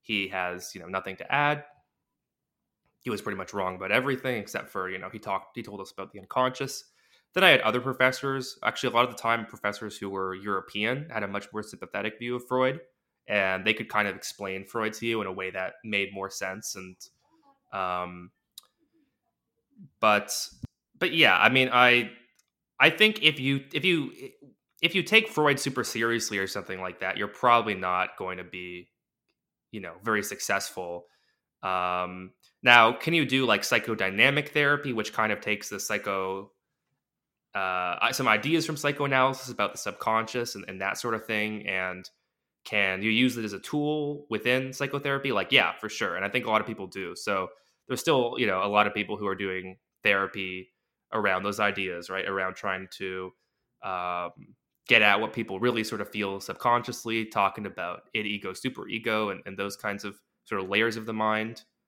Um, the, the thing that I find weird about psychoanalysis, and I think I think Scott Alexander put this idea forward in a post, which is he basically said like the weird thing about it is it doesn't really seem to overlap with normal psychology, but like it still seems to be accurate in some way, right? So he uses the example of like you know in Freud, there's all this stuff about the mother and moms and things like that, which like I, normal psychology doesn't do a great job explaining. But then you know you, you look around the world and you look at what people are posting online and you're like okay you know there's something there like he was right about that do we really know why i'm not sure um, I, I would honest i think i think somebody like freud is much more similar to like a jordan peterson kind of figure or something like that today where like he's using he's using kind of the, the scientific language but what he's doing is not really scientific it's a lot more like poetic or something yeah, yeah. Do you, do you know like the last psychiatrist? Do you know who this yeah.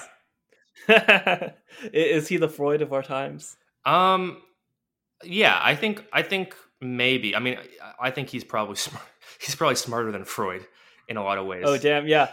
so, so yeah, so so his trick, and he kind of says this explicitly, is that like psychoanalysis is sort of a storytelling mode, right? It's, right. it's a way to communicate something that that basically you wouldn't accept by logic mm. you know and, and if you're if you're basically so so he also does these like readings he, he does this, these like close readings of uh various uh texts or and and or pornography and he he is someone who's who's very difficult to explain. So I'm just gonna I'm just gonna not. you can skip forward a minute or something if you don't want to listen to us talk about the last psychiatrist.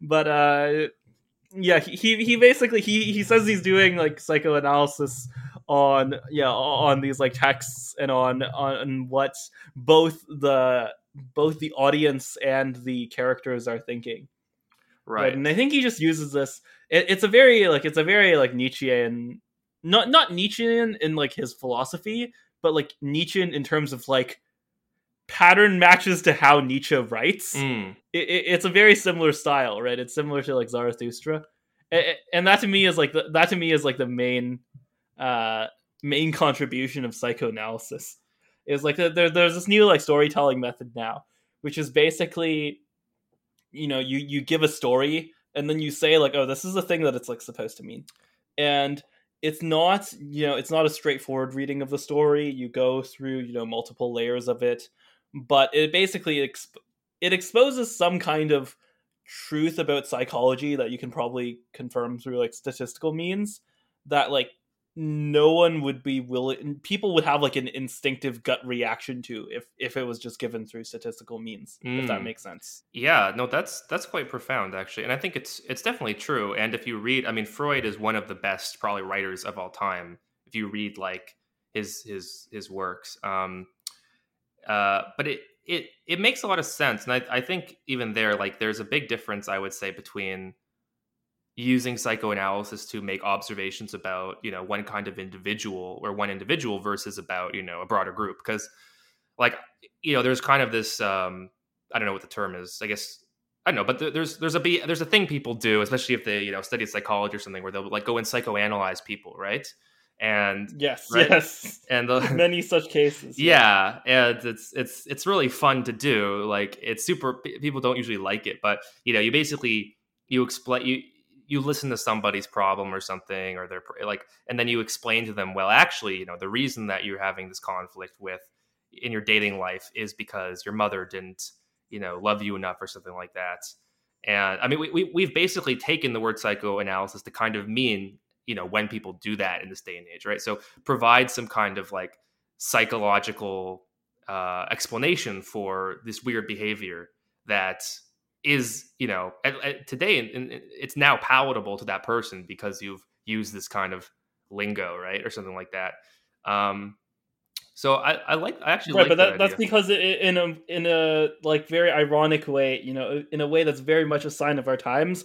Like that explanation is better than the kind of intrinsic free will explanation, right? Yes, like, like it's kind of more palatable to say, you know, you know i'm just driven by you know my desire to uh you know that that someone is is driven by like the desire to have sex with their mother instead of you know it, instead of having actual agency in the decision that that's actually like the more the, the more palatable version yeah no it definitely it definitely is i think um and the the yeah, I mean, it, no, it's a great, it's a great point. I think the interesting thing becomes then, can you apply that to groups or can you make general observations, right? And so, I think like with Freud, like when people you know try and test these like Freudian ideas, I guess in a more experimental setting, which I mean, I'm sure somebody did, but the truth is, I I I don't really. I, I doubt that Freud was refuted like experimentally or something. Not not that he ever really established himself that way, but um, but I, I think a lot of the stuff doesn't you know doesn't always pan out but then when you you meet people and you talk to them it seems very self-evident right that people have these kinds of issues and complexes and things like that um, freud himself had this this one book that i i really really um, enjoyed uh, called i believe it's um, i believe it's civilization and its discontents or so, so something like that. There's another book by foucault with like a very similar name so i get them confused. Um, but he he had this this kind of longer form um, uh, argument in that book where he basically argues that all of civilization is is basically built on repressing people's natural urges and instincts. Uh, and I mean, he talks specifically about sexual kind of urges and instincts, which, from what I gather, Freud used the term sexual like quite broadly to kind of mean any kind of pleasure or like pleasurable kind of feeling in general. But but his basic argument is is like people uh, you know, in early civilization, you know, you can imagine like the sort of Rousseauian, like anarchist kind of uh, early times. Like anybody could fulfill their pleasure at any time, right? So you could go take whatever you want, do whatever you want. It's all there's no law, there's no order. You can be absolutely free. And he argues that sort of like the story of civilization is over time people figured out how to channel those you know energies towards pleasure into like building something that's more sustainable and um you know so uh instead of over time right like the pleasure drive to you know have sex with whoever you want gets channeled into like marriage or something. And so then people you know are able to uh have to worry less about that particular urge and then they can focus more on other things. And he kind of argues like that over time as this continues we have we end up with a state like today where people even though they feel quite free to express whatever you know urges they want are actually quite constrained by society and civilization and that's why sort of everybody is sort of you know as he says it's sort of unhappy uh, is because all the structures that we've built around us to survive are kind of based on us channeling all of that, you know, sort of powerful energy inside of us towards these kind of higher goods. And that's also why there's this urge to then like rebel and overthrow things. Um, which I think, you know, so that's an example of doing kind of a psychoanalysis of society or something like that, right? And I I kind of see like I kind of like that explanation. I think it makes a lot of sense. I don't, you know, I'm not sure how you would test it necessarily, but I again, it's a good explanation. I think it can make people uh, you know, maybe maybe the the purpose of it is to make people who feel constrained by society, who feel constrained in their urges, right, which is kind of what Freud was dealing with at the time. Um, make people feel like there's something noble in that, right? Like you constrain your urges for the good of civilization. Um, so yeah, I I don't know. I, I I think psychoanalysis is probably underrated in the current era, but um, what we replaced it with, like experimental psychology, is is still probably better. Right, right. So so you have this article on uh, on on loneliness. On uh, is loneliness uh, a public health problem? The, the the funny thing about loneliness is that it's almost the opposite of a public health problem. uh, it's and by that I mean like you know th- theoretically like there shouldn't be any loneliness right like the lonely the lonely people should just meet each other and you know that solves the problem mm. but but of course that's not what what happens in practice right so, so like theoretically it should be something that like is completely a self like a self-sorting thing right? You, you would imagine that if someone is like lonely enough to consider it a severe problem then they're just gonna they, you know they're, they're, they're gonna go out and relieve themselves of this loneliness. Um but but this doesn't happen. So maybe like the, this is kind of like too obvious, but like like why why doesn't it happen? I like that's where I want to start. Yeah, it makes me think. You know, some sometimes I think like we should only do, like economics should be the only social science or something because I just I just occurred to me like loneliness is a coordination problem. I'm like, oh yeah, like, but uh yeah, yeah. I, economics, you know, economics is a wonderful field because in any area, it will either give you a, a very close to correct answer or it will give you the exact opposite of the correct answer. You, you just have to notice which one it is. Yeah. And um, so, so yes, I agree with you. It's not a public health problem. Um, and why are people lonely? So, I think I think here you can start to bring in some of the sort of neoliberalism bad uh, you know, I don't know what to call it, paste or something, because people. Oh yes, perfect. we're, we're we're getting all of the we're getting all parts of the from the New World audience at this point. We're we're, fi- we're filling the bingo. Yes, this is this is for the neoliberalism bad people. Um, well, I I think on sort of underneath all of politics, you have these really really big level trends, which I would call um, I would basically call societal like efficiency and that's economic efficiency that's people you know meeting and, and marrying people who are more similar to them um, in a variety of ways. You have people who are able to live where they want to live work where they want to work. Like you basically have people getting sorted um, into you know it well sorted in a way that like 100 years ago would have seemed you know crazy and, and implausible. Uh, so i think that, and I, there there is some you know research that kind of supports this idea that uh, that kind of you know neoliberalism paced uh, you know societal change has made people lonelier because you used to basically be trapped in like your town right or your area uh, wherever you lived you were you were kind of like stuck there unless maybe you were super wealthy or or something like that or you escaped to the town next you know nearby. And uh, as a result, people, you know, led these lives where they did not really have to think very hard about making friends or finding a wife, or like everything was just sort of there for you. And um, in in those kinds of, of of places, I mean, it's not coercion exactly, but it's sort of like a lack a lack of option. Basically, I think makes everybody commit uh, to who's around them, and the problem is that, uh, or I shouldn't say the problem, but when, once people are able to move to places that you know fit them better, um, so maybe there's you know people who are doing like maybe you are you really don't like the cold, so you move somewhere sunnier. uh, or you you know live in a small town and the people there are small minded and you want to be a you know filmmaker or you're very artistic so you move to like hollywood or something i don't know but but once you once people can move around and select into better and better places then um, over time a lot of those you know societal kind of bonds break apart and i think what you what you end up getting is increasing you know atomization individuality and that's been a trend for quite a long time. Like you can see, I, there's a study that I saw that looked at that. I think since 1971 in a couple countries, you know, that's been occurring in a couple countries. Can explain some of the loneliness.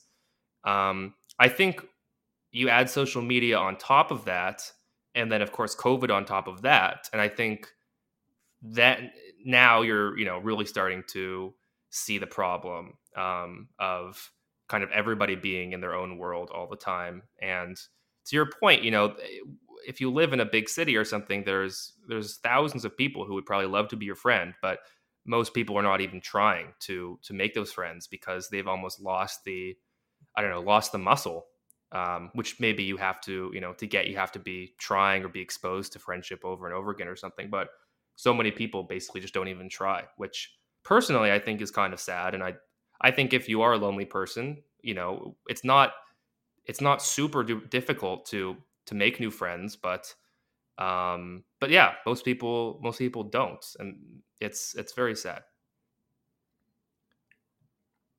Maybe I'm looking for something that doesn't exist here, which is like a causal mechanism for why this happened. Like to me, like none of that answers like the, they're they're kind of like trends, and I don't even and I'm not even sure I disagree with those trends.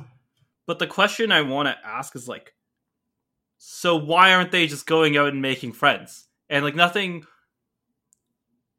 like maybe maybe there's some like correlational evidence that there's some kind of like cause there, right? But I actually don't like I, I don't understand at all what why that causes that to happen. So yeah, let me just, let me see if I can answer. So um, if okay so so to start think about um think about the the normal dad okay uh like normal dads don't have very many friends w- w- would you agree with that uh sure okay let, let, let's say i do okay okay well uh a lot of a lot of normal dads like don't have that many friends you know in part because they're you know uh, uh let's say they're still married, they're focused on their family or something, and their wife, is, you know, they're spending most of the time with their wife and their kids or something. You know, people move around different jobs, different places, they lose contact. Like, you know, they might have a couple buddies or something, but, um, but I don't think it's too. I think it's it's pretty common to see, you know, older men in particular, you know, with not a lot of friends, and I think it's not even necessarily in that case. It's not even necessarily through like a fault of their own, but it's just like you know those kinds of sort of. I mean, they're they're focused on other things. People move around. They are not you know all going to the same bar anymore, something like that. I mean, people seem to do that less. They go less to sort of third places. They hang out more at home, and so I think you know even if you look at just at that micro example of you know somebody who in, in other respects maybe has a lot of their life worked out you can kind of see like how people just end up, you know, by focusing on themselves and maybe the people very close to them end up not making friends. I think when you look at like younger generations, like millennial and Gen Z, um, there I, I I kind of see like, you know, you you can see that people are not like going to clubs as much. People are uh, you know, not going out to eat as much. I mean, there's kind of a whole sort of stay at home, which I guess, you know, makes a bit of sense considering home is much more fun than it used to be. Um, but yeah, I, I think and maybe dating apps have you know played a part in that or something like that because it used to be people would go to clubs to meet other you know single people and things like that and that's like less of a thing now although it still is a thing um, but my my thinking basically is just that society has gotten much more individualized. People have gotten much more antisocial and you know sort of through no fault of any particular person on their own but we've all just gotten i guess worse at being friends with each other. Um i mean i i'm thinking even now about you know the wall street journal had like this article from i think it was last year or something about this you know this kid who's like he's gone to university he's in his first year he's like not enjoying it. And he's you know he talks about how he has trouble making friends. Nobody really wants to you know nobody's like doing anything interesting. So he just kind of stays in his dorm and plays video games. Um you know, I think a lot of people kind of end up in that, and then instead of trying to go out and make friends, they're kind of like, "Well, i will just stay home," and because I don't really know how to do it. Um, I mean, maybe we're underrating the levels of like social anxiety or something like that in the explanation. Um, but that, to to me, it just seems like a, a, a coordination problem on a lot of fronts. Where maybe if you're not kind of forced into situations, you don't end up, you know, putting yourself out there and and making friends and I mean, you know, you you and I like are I think people who look at problems like that and we say, okay, well they can be solved, but so many people are just not, you know, they're not really like they don't think like that. They're not as agentic. They just kind of wait for things to happen to them.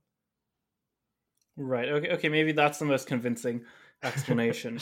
that like people never never really like made friends. That's the kind of like that's the kind of wrong framing of it. Like in this case, the passive voice is actually correct. Mm. They kind of like became friends you know like th- there was very little agency involved right that, that this is always something that's very surprising to me uh so, so on like normal big five tests i get almost like very close to 50% in terms of extroversion introversion right but to me like talking to a stranger is sort of there's like there's like this fake social norm now that I just don't abide by at all. Of like, don't talk to strangers, right? I, I will just like talk to a random stranger. You you know, I'm out.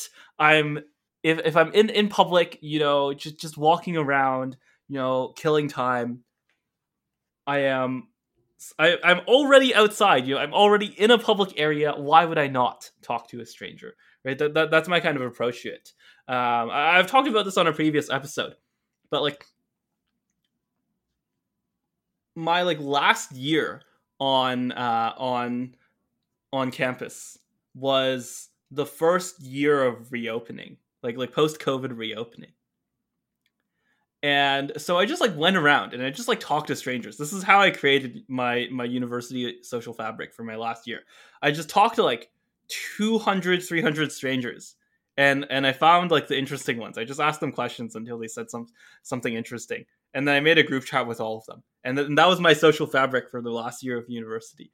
Uh, and yeah, like th- this is just you know this is like not only is it a solvable problem, but it's like it's, it's like a trivially solvable problem. you it, it's like it's not like it's not like you need to learn any skills like I don't think I'm that social of a person. Like it's not like I was, you know, eh, it's not like I was giving like like Trump rallies. You know, I'm not a particularly charismatic person. I'm just like, hey, do you want to talk about something? You like just trying is, you know, 90% of the effort and people just don't try. Yeah, the so I have I have two stories like that. And it's it's it's one of the things like that's always fascinated me because I've um less so now, but I used to be really, really shy and, you know, had a hard time, uh, yeah, talking to people or making friends and things like that. And at a certain point, I, um, uh, I, I met this guy who was definitely like on the spectrum or something like that and uh, he told me is, is, this a is this a certain former podcast guest no it's this is not a this is going way back uh, okay. there were there were autistic people before uh, you know 2020 but um he uh, but I, I, met I met this guy and he uh had he was much older than me but he had a lot of good advice about how to like make new friends and social eng- and kind of do social engineering which uh, I liked psychology, so I was like, okay, you know, follow his advice. So, so for example, uh, I, I, I started at a new school um, when I was, I guess, fifteen or sixteen, and I would like bring candy like every day to school and just like offer people candy or offer people mints or things like that. Just like random, just like randomly, you know, just sit next to a person, and be like, hey, do you want some candy? Be like, sure, you know. And then after a while, like everybody knew who I was. People were like coming to me, asking me for candy. Then I started like to make friends that way, and then I, you know, suddenly I had friends. Um, when I was in university, a couple times actually, because I I uh, had sort of different friend groups and things in university. But if I would start in class, I would just on the first day I would like always try and talk to whoever I sat next to, try always try and talk to professor. Like just just do really you know basic things like that, and it worked really well. I made friends.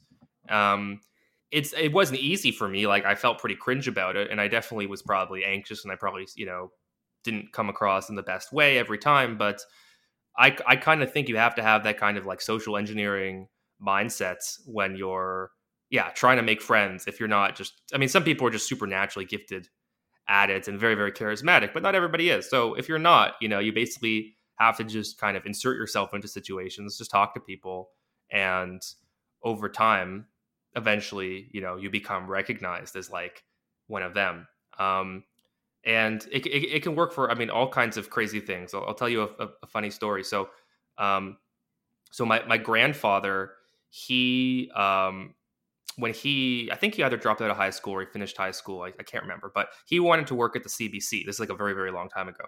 And he oh man. You can tell because someone wanted to work at the cbc yeah. And he like didn't you know he was good at art and stuff but he didn't have particularly strong like he didn't have any credentials or you know he wasn't famous or anything uh, but he would just like hang out outside the cbc building like every day and then when the execs would like leave uh, to go to lunch he would just like follow them and join them and eventually they kind of liked him and you know they let the you know they let him sit with them and then eventually they gave him a job so like, you know, you you you'd be surprised like how much you can do just by showing up, introducing yourself, and like talking to people, inserting yourself into situations where you don't belong. Um, but to to get there, you have to like be the first mover, right? You actually have to have some agency, and yeah, I definitely think that is like a huge problem for people where they I, I don't know they just don't want to try. They're afraid of failure or something like that. Um, and the the thing that I find odd about is like because I've people will say, "Well, I'm anxious," and I'm like, I've I'm a very I've always been an anxious person. I understand that, but like, there's a you can still do it even if you're anxious, and you know that's I think hard for a lot of people to understand. Yeah, like the the right. So so there's multiple things I want to talk about there. Um, I think social anxiety a bit later but right now, like I, I don't even think it's agency, right? Like like agency is something that I associate with like startups or like basically doing something that other people have not done before. But you can kind of like look at YouTube videos. Uh, you know, there's this there's this uh, sub arc. I don't know scene in in uh, Oyasumi Pun Pun where where like the main character like sees some kind of like movie character and just like pretends to be that character in like every interaction and then like ends up sleeping with the girl because of that um, like this is when i say this is like a trivially solvable problem i don't mean like trivial for you know someone i don't mean trivial for like the median listener of this podcast I mean like truly trivial for like a hundred IQ or or like ninety IQ like human being. You know, just just like. And, and you don't have to like speak eloquently either. I, I think like especially especially like back then I didn't speak very well at all. you know, like all you need to do is try. You don't need to do it well. You don't need to have a plan. You don't need to, you know, you just need to say any combination of you know remotely coherent words and people will be friends with you yeah i mean and maybe maybe it's like you said earlier like maybe like making friends is actually very odd and you know people just become friends right uh like most people in their lives end up being friends with the people they knew from you know their high school or their middle school or something like that. They make friends in university but often they don't actually end up staying you know good friends like while they're you know after university. Um, I mean, maybe it maybe part of it is just the you know you're thrown into it, and that if that's true, I think that would kind of align with my you know neoliberalism blah explanation a bit because everything is now about choice and maybe actually your best friends are not the ones you choose so much as they are the ones that you end up with. Now, that's not to say that you can't go out and make new friends, but maybe the depth of those friendships is much thinner um, than you know other kinds. But like the empirical problem is that they don't, right? People people are not going out and making new friends. It's true. Like this very idea, like okay, we can do we can do social anxiety now, right? Like this very idea of like, I mean, to to to go back to like using economics to get the opposite of the correct answer, you you can kind of do like the the the the cost benefit matrix, right? Of like, let's say let's say you know like what what is what are the different scenarios of, of you talking to someone there's like there's there's like the benefit which is you know having a new friend and like the the, the wor- what's the worst case scenario? Like someone says no or like someone says like you're a loser get out of my face. You know very few people would say that but like that's the worst case scenario. And and to me like you know if you if we were going by economics and we were going by you know like revealed preferences I, I would say something like, you know, the revealed preference is that like people would just rather be alone forever than to, you know, than to be forced to talk to someone. Hmm. And that's that's their choice, and we should respect their choice, right? So, so, so what's wrong with that framing? Um, well, it's it's an interesting one because that might be true. I mean, I I I I, I because I have you know built up inside of myself these sort of anti-anxiety like don't do what the anxiety says instincts. Like I get kind of annoyed and triggered when I see people do things that kind of minimize like social anxiety or social effort or things like that. Like it, it bugs me. Um, like I I get really annoyed at people who order like Uber Eats like for something that's like across the street or you know, and it's not it's not because I care about the money aspect of it. You know, it's it's because I'm like you you're literally so like afraid of like going and talking to a person who works at Domino's Pizza or something, like having that awkward. I mean, it's not even awkward moment. Having that moment where you pay them money and they give you the pizza, that you're you're choosing to you know spend more money just so you don't have to have the interaction. I mean, I'm you know people are afraid uh like people are afraid of talking or, or, or interacting with the Uber Eats delivery person who comes to their door, leaves the food there. You know, ding dong like it's the doorbell oh my god there's a person outside who's like giving me stuff i better wait till they leave like there so many people of who i know personally like this is the attitude they kind of have and i i think a lot of that is social anxiety but but also part of that is maybe if you give people the choice like they will choose to be lonely and you know that is that is their freedom, but I sort of think that is a bad direction to go in freedom wise. Uh, there's there's got to be like because I think lo- loneliness is one of those things that the the longer you are lonely, the easier it becomes in the sense of like the longer you spend time without other people, the more you kind of get used to it. You kind of wallow in the sadness, but then eventually it kind of like turns into numbness. And then you're sort of like, okay, I could live like this. I could never see another person again. You know, it's not that bad. Uh, everything is convenient, and you know it, it it's hard to you know scoop people out of that and point them back towards real people. Um, you know, real people are very complicated and they're annoying. And if you're an anxious person, you're definitely going to it's going to be difficult, I think, to interact with them, especially if they're if you're not super used to their behaviors, right? Because you want to be able to predict everything they're going to do. Um, but I think the current society is trending in a direction where you have to interact less and less and less with people.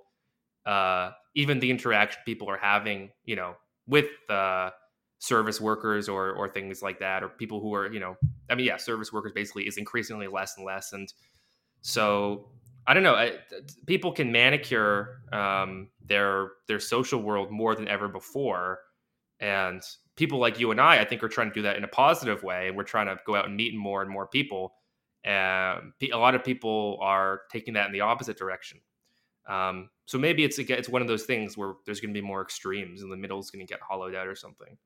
Uh, but I I personally am very worried about that, and I uh, yeah I don't know. I mean, I I think it, I like I think it's I think it's pretty bad for young people to grow up in a world where you don't really have to interact with anybody you don't want to, and you don't have to say hi to anybody you don't want to when you're out in public, you don't have to talk to anybody. Like, I think we're creating generations of people like that who then go out into the, the world and then we're like, you know, why are they, you know, not making friends or something like that? Right, right. Like, I don't know. Maybe maybe that's just a bullet we should bite, right? Maybe the bullet we should bite is like maybe it's not that bad. Maybe this is like the least the least bad outcome, if if that makes sense. Like, well, what what is the actual payoff of of getting people to interact in person, right? Like, what are we actually accomplishing by doing that? Like maybe maybe like the thing that's happening is we're changing the preference to no longer like not like this not like this social situation. But is there like evidence of that is there evidence of that actually happening? Right? Like if if we yeah, this is something that could be pretty easily studied, right? If we take someone who is antisocial and who has high social anxiety, is there a kind of exposure therapy to that? Well, uh, to start, I think you can look at societies like uh, Japan, where I think they're a bit ahead of us on these issues. And I think you can look at that and say, like, that does not seem like a better society in terms of. I mean, there's I can't remember what the, it doesn't like. Some people really like Japan. Some people think it's a, it is a better society.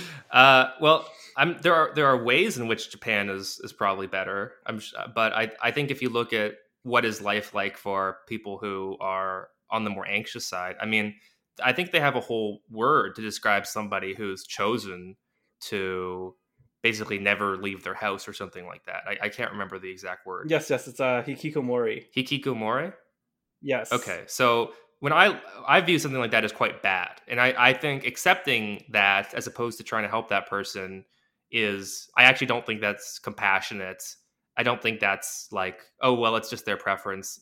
We should you know I I I think whatever level of anxiety you might have, it is something that can be improved, and I think your life will be better in the company of other real people instead of retreating into your own world. Um, so I mean that's that's what I would say about that. Um, now, in terms of you know, you said well maybe maybe it's kind of the best world. So so or, or maybe you bite the bullet, and so you have some people who can basically make more friends than ever before, right? So it's like we've got the internet, right? So we can meet people in real life, we can meet people online, we can um, you know match those two up, which I I kind of agree is the best. I mean, it's amazing, right? I love it. I'm sure you love it too. Um, but I think the the flip side of that is we now have a whole kind of class of people who like they have very few real friends. In part as well, actually, because and this is maybe a more interesting thing. In in in part because they've found people online who they feel like maybe respect them or respect their lives more than people in the real world. And and maybe that's part of a, a, kind of broader trend towards the online world kind of you know eating the real world. And so so like um like i don't i don't really play video games but like i imagine if you're what's a big video game? Like fortnite. Like i imagine if you're like a, really really highly ranked in fortnite or something like that but you're like a loser in the real world. Of course you're going to want to play fortnite all the time and you're the, the online friends from fortnite who you you know talk to or whatever are going to you're going to feel much more validation from those conversations than like in the real world where you know you're a loser and your parents are upset at you and you you know your friends have all gotten normal jobs and stuff and and i think i think there you could if you bite the bullet on that kind of thing then you've got you basically sort of saying like you know fake status economies in the virtual world are with with virtual friends i mean they're real but they're you know at least for now you got ai coming too. Like you're basically saying that those should be just as legitimate and we should focus on we should accept those just as much or maybe not just but we should accept them as in some sense legitimate compared to the real world. And i just i would really be surprised if that is the way to make people you know in the long run happier or healthier um yeah i i i i, I have a very hard time imagining how that plays out uh, in a good sense Right. So so you have yeah, you have basically when when you say happier like like how are you measuring that? Like what what do you mean by that? Okay, so I'm not I'm not even this so I I could talk about that hedonically, but I I think then somebody could counter argue like, well, you just don't know what it's like to be like the greatest Fortnite player, right? And maybe they're right. maybe they're right. Like maybe I mean I I used to play Mario Kart a little bit and I got you know, I did pretty well at, at some point, and I, I, I felt amazing. I was like, oh my god, like I'm the number you know eighth ranked player in the world on this track or something. Like, you know, that's crazy. Um, so so so maybe there's a level of like you know online status that is equivalent or better than real world status for that person, and so it can be justified. Um, I, I'm certainly in favor of a dual model where like you can have like status in one online world, but then you go out into the real world and you live a kind of normal life. I think that's like fine because you you're still in both. But I, I really worry about people who their entire life is online and then in the real world they're just a complete loser because uh, I I mean I don't think that I don't think that can deliver the the true kind of happiness that people want, which is maybe more of a long term, you know, thing. Um, I don't know. Does that right? So, so here, here's here's maybe a framing of it that that I think um, kind of tries to square the circle. Is that people people in the long run are made happy like in friendships people in the long run are made happy by kind of acknowledgement and respect and attention of other people. Mm-hmm. whereas in the short run they're seeking basically like entertainment right? So so so like you you go you know uh, you talk with the boys you know you go to the bar with the boys. And in the short run you know they, they they say like funny stuff. And in the long run you know you're all you're all hanging out together having a good time and you have good memories. Right. Right? That, that that's like the caricature of it but nowadays with the internet you can both find you can find the conversation half of it pretty easily right? You can find the entertainment half. You just go on youtube you go on twitch you know it's right there. Mm. you know like twitch is an excellent example of this right? People who are just uh people who are just you know playing video games for you know hundreds of thousands of people uh who, who are watching them live and they're not and they're just you know hanging out. They're you know usually making jokes like this thing this whole deal of like a parasocial relationship right? That's exactly what this is. It, it's it's it's one half of the relationship without the other. And, and, now like when people are, are talking about being lonely they're, they're talking about like not getting the other half of the deal right? Not getting not getting the entertainment. Or sorry or they are getting the entertainment sorry but they're not getting the uh, they're not getting the acknowledgement. Yes which which by the way people who are lonely even with friends that's how they feel right? So there are people who they'll be like i have buddies but like i still feel lonely because I, I don't really feel like they care about me right or they respect me. So that plays into what you're talking about too. Right right. So so, so like in economic terms it's just it's just playing out the fact that we have digital communications, right? Like like this is an inev- inevitable result of basically communication being cheap. Mm. You know, like if you had, still had to send letters to each other, you know, there I, am sure there were very few. I don't know. You can kind of see like novelists as sort of doing this, but there were very few. You know, like uh, letter salesmen. The letter salesmen were not, you know, uh, or, or, even the novelists were not selling to that many people. Maybe like the greats in hindsight, right? But but at any given point in time, you know, you had very few novelists who were selling to kind of hundreds of thousands of people um, in the in the kind of pre uh, pre television era. Hmm. Well, it seems like. Sorry. Uh, no, you. Sorry, you finish your thought. Yeah. So so so like we're once again in this situation where in order to solve the problem you either have to you, you have to restrict freedom or yeah that, that's basically it. You have to you have to restrict freedom. Right. Well so so so there's a so there's a couple combinations right that i think most of them are fine and there's one or two that are bad. So if you are a person who let's just use a binary of, of real world versus online because like obviously lots of stuff crosses over now but you know, if you're successful in the real world and a loser or nobody cares about you online, you know, which is sort of like I think most people, then you know, I'm defining success. I'm defining success here as like basic. You're able to live a basic life, and you're you know you're okay. So you know, in that situation, like I think that's fine. I think if you're successful in the in the real world and successful online, that's great. Power to you. Um, I think if you're, you know, only successful online, but you're not successful at all in the real world, as in like your real world life is terrible, but your online life is great. Uh, I just I don't think that's you know I don't think that's a good life. I've seen people like that. They do not seem happy. They do not seem healthy.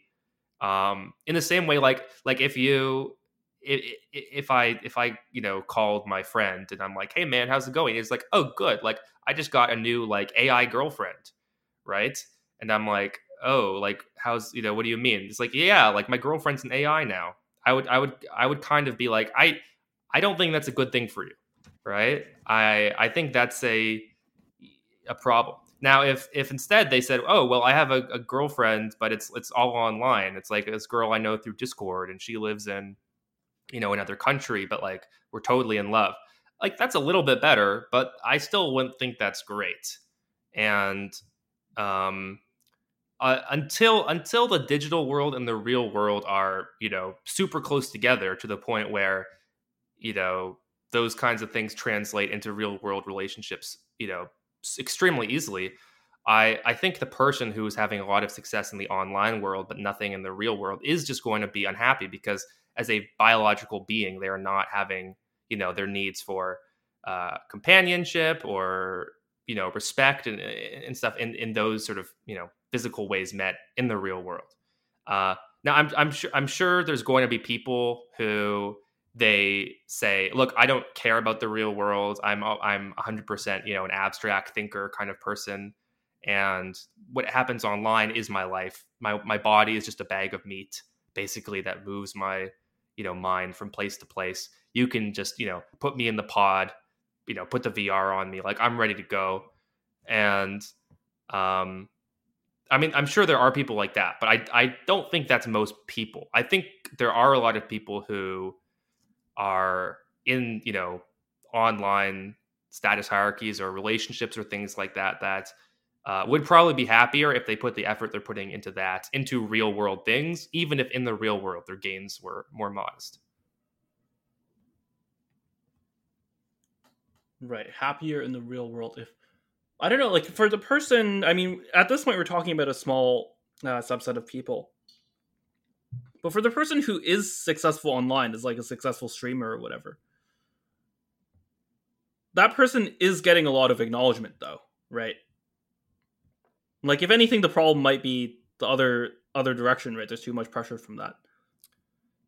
So so so this okay so the streamer is like an interesting one so um so so yes if it's somebody who's you know streaming video games or something like that and so, so I'm using the example here, and maybe we are talking about a small group. Although I, have I've known people like this in my life. I think a lot of people have. But but let's say there's a person who's like a, a Twitch streamer. They get a lot of acknowledgement online from what they do. They're very successful, but like in the real world, they have like no friends, and you know they don't have a girlfriend or a romantic partner or anything like that. And like they spend you know all their time inside just Twitch streaming. Um, I mean, I I don't think I don't think that person is going to. How do I put it? I don't know. I, I I would say I would say to that person like I I I think you're probably going to be happier if you invested more in your physical body, whether that's like working out or exercising or you know or invested more in real world relationships, whether that's with your parents, your family, like a girlfriend, something like that. Um, you know, I, I I think those real things matter too, and in the long run will make you happier. Uh, and if you were putting 100, you know, in one bin and zero in another, I think that's like a problem. Um, I mean, to, to, and, and uh, even here, right, we're using we're using the example of somebody who's extremely successful, but I think more often than not, it's it's somebody who is, you know, I mean, there's there's there's lots of um, young men who are foregoing, you know, going to school or getting a job, and instead are playing like Minecraft or are playing, uh, I don't know, World of Warcraft or something like that. And maybe maybe they're pretty good at that, but like you know, I just don't think that is. Well, you know, I, I guess I guess to your point, you could kind of make a you could do a cost benefit, right? So you could say like if you're the best at streaming, if you're raking in millions of dollars, then maybe it's worth it. But for the the average the average person in that situation, most people in that situation, even I would just say it's probably you're probably not going to be as fulfilled and live as good a life as if you focused more on your real life.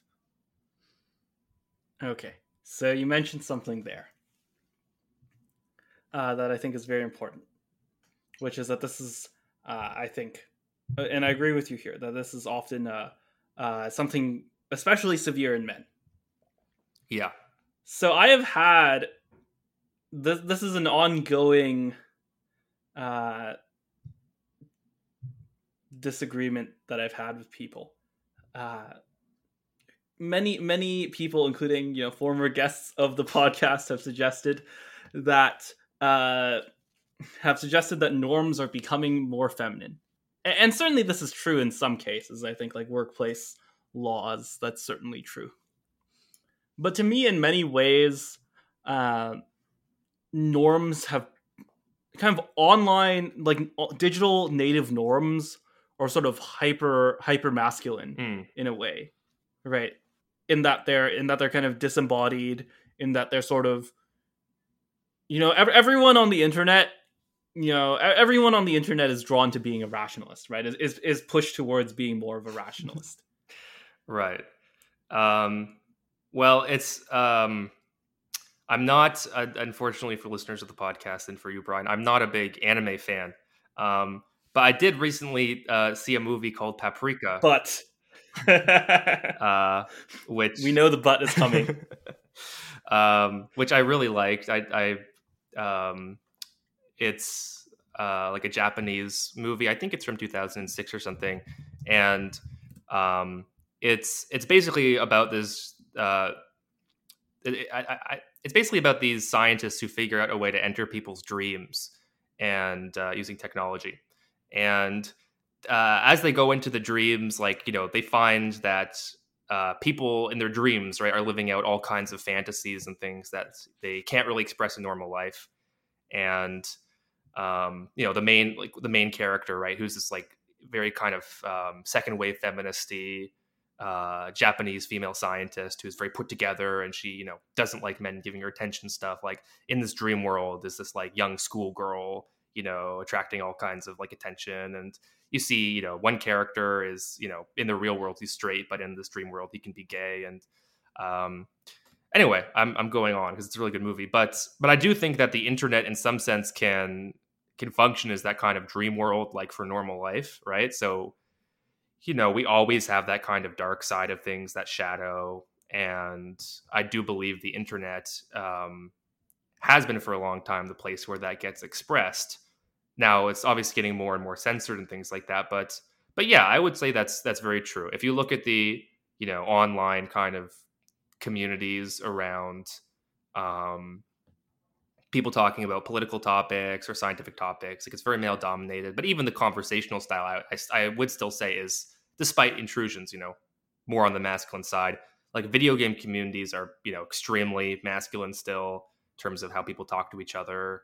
And, um, but yeah, I think, I think the fact that that's happening is, uh, is interesting because one could view it as, in some sense, the norm, but one could also view it as a sense of it's being repressed from these other areas of life that, you know, I mean, you could even look at the sort of. E- Come on, that that's not the history. That that's not the order.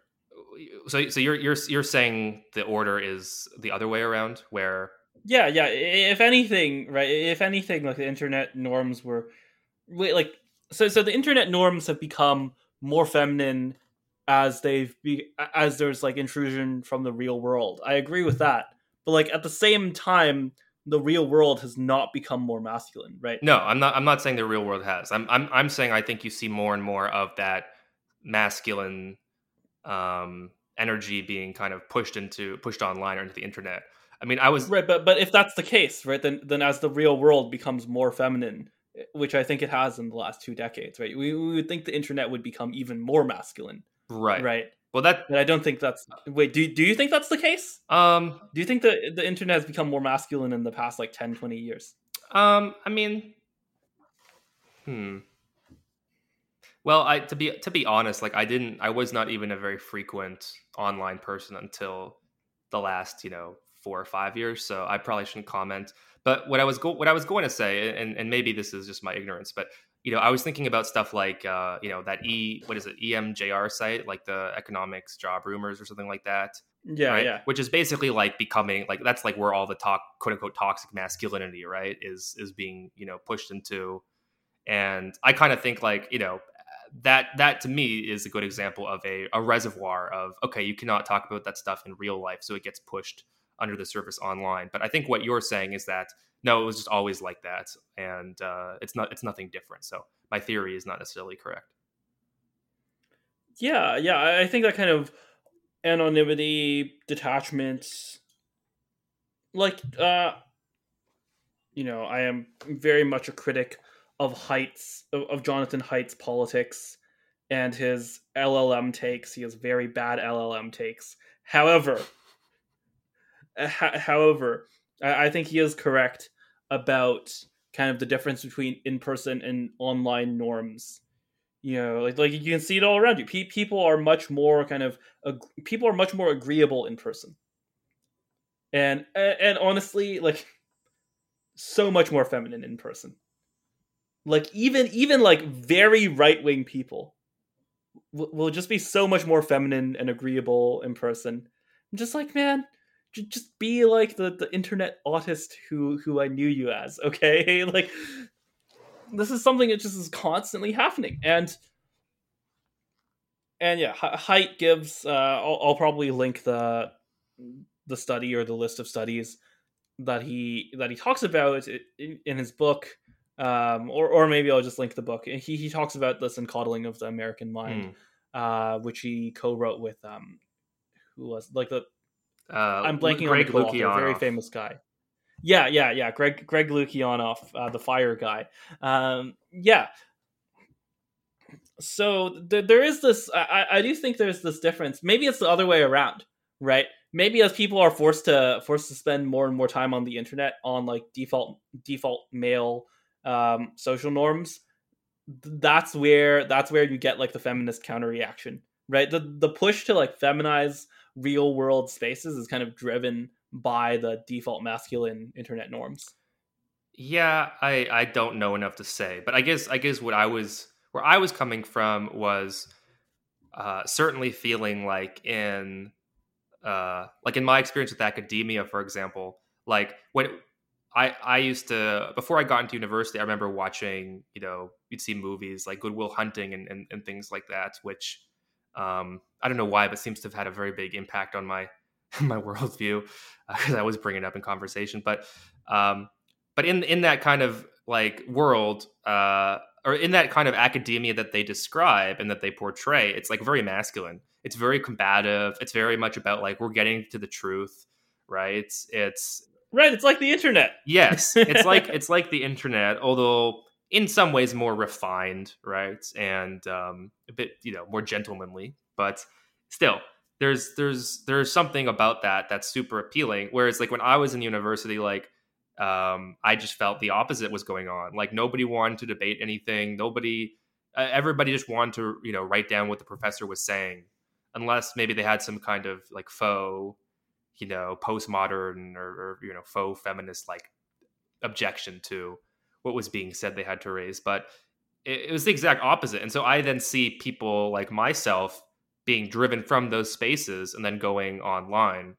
Um, but you know that so that that's my that's my view of it. But I I I, I think you're probably right in that it was probably all like the online was probably you know always more masculine and maybe the, just the difference is that as real life became more feminine you had people like myself who you know maybe 20 30 years ago i wouldn't have been like in a more moderate, a mo- more moderately gendered environment or something, I would have been totally fine, you know. But people like me, you know, the the I don't know what what to call that, the the neoconservative of gender or something like that, being you know pushed online uh, into a uh, a different uh, environment altogether.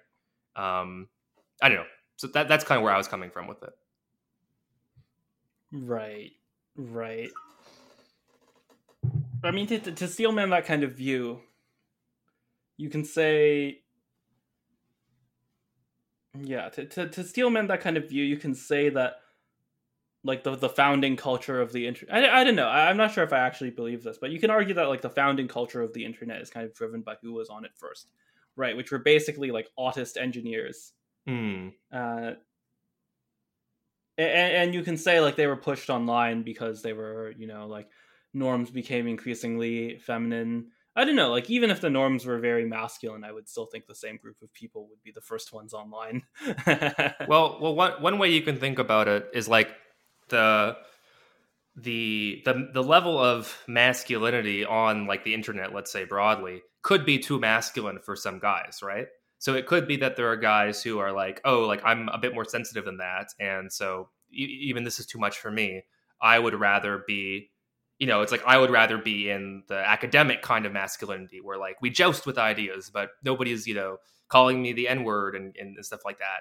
And, and, then there's people who are like, don't care. They don't have strong emotions. They just, there's to them, they're just, you know, going back and forth. And so maybe kind of the, that, that changes too, in terms of like, you have, you know, people of, of dif- differing levels of masculinity I'm starting to sound like a gender studies person, but differing levels of masculinity and, and, femininity, right, can can be pushed or, or, pulled by very strong like norms or, or practices in, in one place versus the other. Yeah, I, I don't know. Like, like, what's the takeaway from there, right? That, that, like the internet is creating male feminists from like men who can't handle the internet. Um, I'm not sure. I, I may, maybe I, I guess I would just I I'm not sure if it's male feminist, but I I do like I do think there's a difference between the like a guy like a guy like Jonathan Haidt is a good example, right? So a guy like Jonathan Haidt probably does not enjoy the hyper masculine, you know, internet, uh, right, where people are lobbing, you know, names at each other, and it's extremely, extremely disagreeable. Like he's still a disagreeable guy, but he wants something that's a little bit more nuanced, right? And a little bit more, there's a little bit more manners, there's a bit more structure, right? So I, I, I kind of think it's it's maybe that kind of thing. So it's not necessarily you're creating male feminists or anything, but um, it may be that that some you know super hyper masculine uh, norms can repulse certain people who, if it were just a little bit different, might be you know on that side with you, and then can push them you know in, back into the real world or something. But then when that gets to you know much of a problem they get pushed back at the online world. I mean maybe that's a good way to view some of these kind of figures like Haidt or jordan peterson or those kinds of people as you know sort of the uh, uh, in the middle getting pushed around. Even jordan peterson that's i mean yeah he, he does say you know he, he does say he's much more agreeable I don't know. He, he doesn't seem agreeable though. Like I, am not really doubting that like that's the result of his kind of like big five test. But I think I think agree, agreeableness is one thing, and uh, you know, politeness or something like that is different, right? I mean, people people can be very disagreeable, but still have expectations of decorum or manners or things like that, right? Like an almost like an honor aspect to it. And I think some people that's a that's very important to them. I mean, Jordan Peterson clearly is is disagreeable. He's willing to argue with people, but he likes to be treated respectfully. And you can see actually in interviews, right? He gets very upset when people right, right. don't treat him respectfully or try and do gotchas and things like that, which is like part of you know normal online, um, you know, masculinist uh, discourse or something. So I, I, you're right. You're right. That's why he hates the anons. Yes. And so I think there's something there where agreeableness is one part of it, but another part of it is kind of like the the level of you know um, political incorrectness, the the level of aggression, and there's lots of there's lots of people who they they like, and I, you know there's lots of people who like being disagreeable, but they want it to be in a certain frame where it feels like it's part of a bigger thing. So so maybe a good way of putting it is like I so I I really like being disagreeable. I like arguing with people in real life, but I only really like to do it when I know me and this other person kind of both agreed to it and we're kind of both like on the same page about what what's happening. So I I really enjoy a good argument. I really enjoy proving people wrong. But if I do it in a way where I think, oh, I really upset this person or something like that, like it makes I I don't like it as much. It, it's just not as enjoyable for me. So I think there's lots of people like that where they want to argue, they want to disagree, but they want to do it within kind of a frame where there's kind of rules on both sides, the intention of it is acknowledged. And then there's other people who just don't care at all, right? And they'll argue with anybody and they enjoy winning and they don't care about that.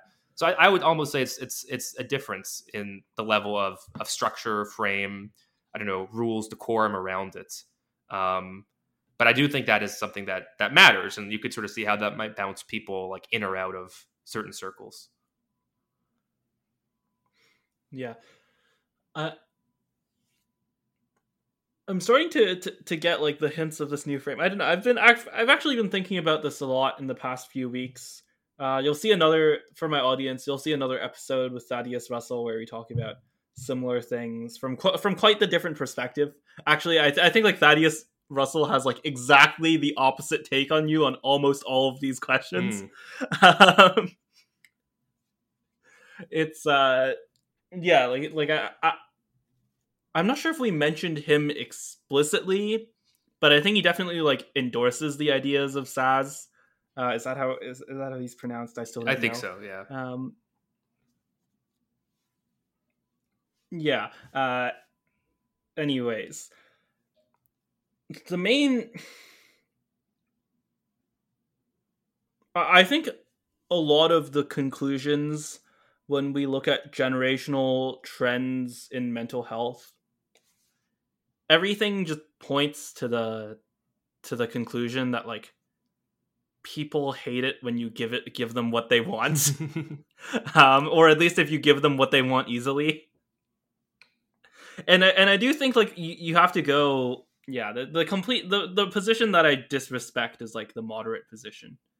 Either you know you have to you have to take it to its natural conclusion which is either you know I, either it's all revealed preferences people are getting what they want and and you know we shouldn't get in the way of that. This is what they really want and in the self reports they're just lying to us. Or you know in the, in the other direction right? Uh free, freedom is a curse to most people. Mo- mo- most people are made worse by additional freedom at, at least at the current in the current day and age.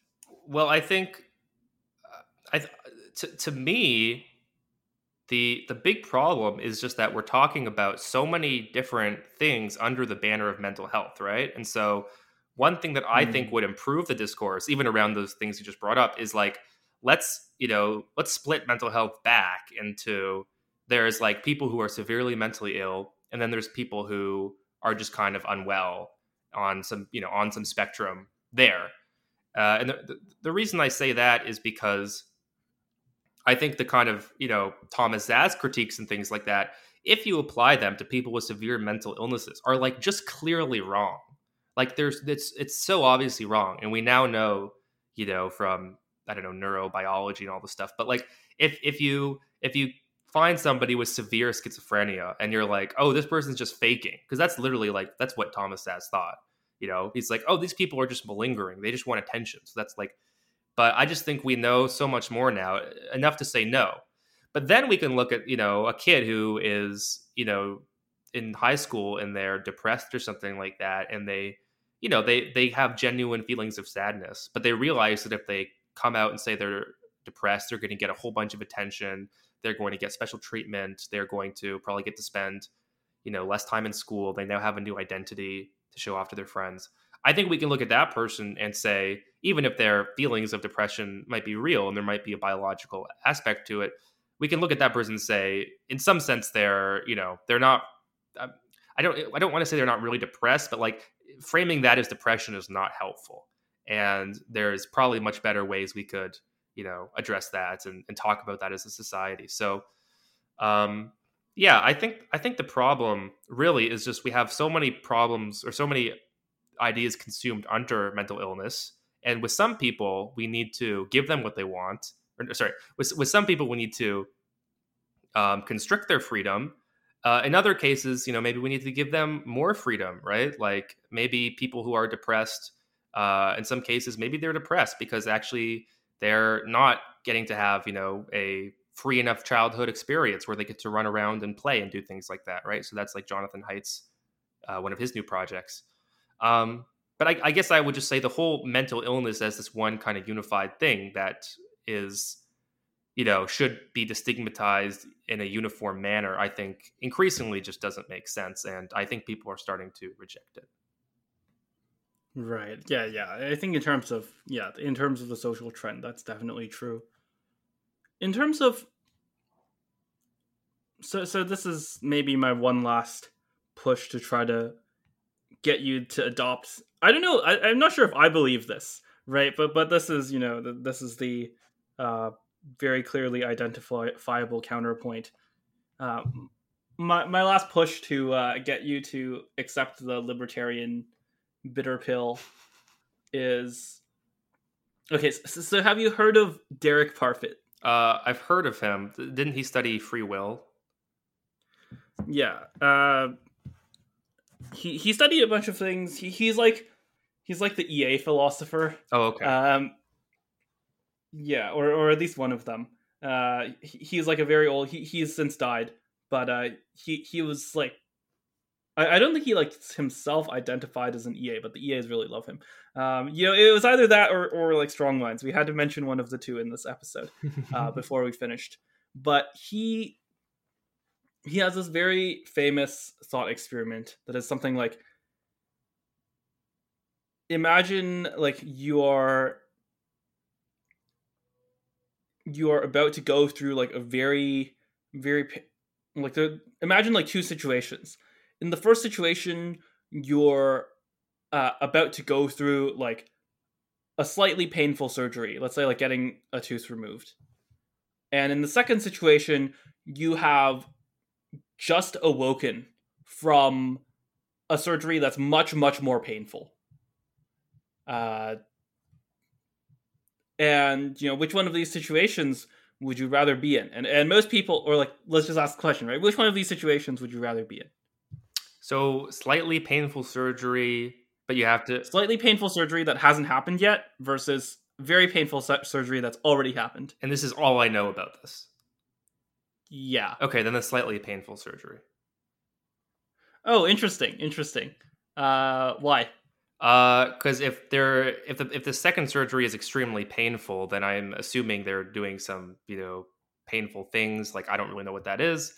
The slightly painful one is probably less damaging or something like that. So I'd go for that. Oh, okay. I, I maybe have set up this this thought experiment wrong, but but imagine like your future will be the same after that.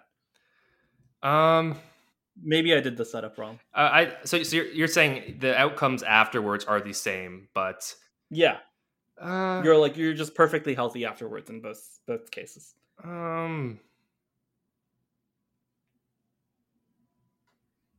I don't know. I mean, I I I think still the slightly painful one, but I mean, maybe maybe the maybe maybe the frame is weird, but yeah, I'm I'm still gonna go with the slightly painful one just because the fact the fact that I know it's it was extremely painful to me is is is alarming, even if the outcome is the same at the end. Right, right. So so Parfit makes the point. Uh, this seemed intuitive to me at the time.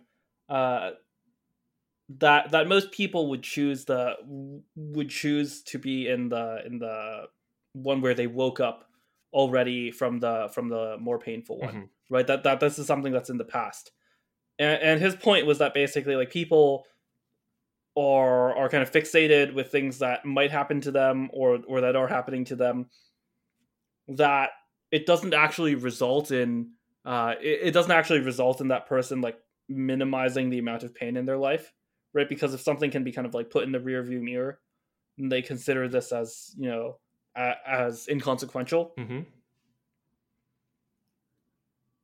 but the thing is, you can apply the same thing to suicide, right? This is like, I, I I'm not sure if I actually believe that suicide is justified, but this is one way that I kind of think of it in the context of my own life. That like, you know, there there are probably points in time, like like people will will point to, for example, people who oppose suicide will point to the fact that people become non-suicidal afterwards and, and the point of like raising the the parfit thought experiment is that like that's not actually compatible or like that's not necessary that doesn't necessarily imply that the suicide would not have been the correct decision. Because it might have been possible that you know you, you've just gone through something you know something worse than death and now you're you're through it right? So so you don't want to kill yourself anymore because you're through it. You're you're not you're not actually you know you're not actually experiencing that anymore. That that's like parfit says that's something that's in the past that's something that no longer becomes a consideration. Whereas, like if you if you were in that position, right, maybe the best thing to do would have been to to to actually kill yourself, right? Mm. Yeah. So like th- that's the that's the other explanation uh, of like the contradiction between self-report and revealed preferences is that like sure maybe people like say they become happier but that the negative experience actually just wasn't worth it right right the so the whole I think the whole topic is is pretty fascinating and like suicidal ethics. I've also thought about it a bit in the context of medically, you know, assisted.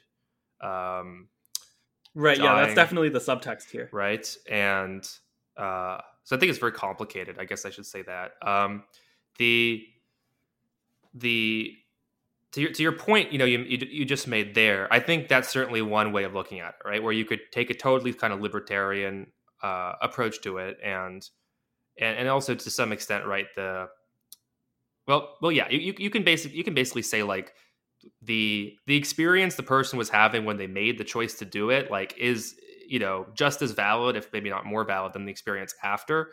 I mean, people change their mind all the time, right? About things they've done and then failed right? It's pretty it's actually pretty common to like do something, fail, and then justify to yourself or to other people, well, like I didn't really mean it. I wasn't really trying, right? And um I guess I don't know. I, I think I think on that particular issue, uh if we're just talking about like, you know, acute basically acute like, you know, suicide things like that. I mean, the the I, I guess I guess I would just take a bigger picture view of that. Where first you kind of have to ask, like, okay, so can somebody who is so, so so people often say like, okay, a person who is suicidal cannot consent to suicide or something like that, right? Or a person who is depressed cannot consent to suicide.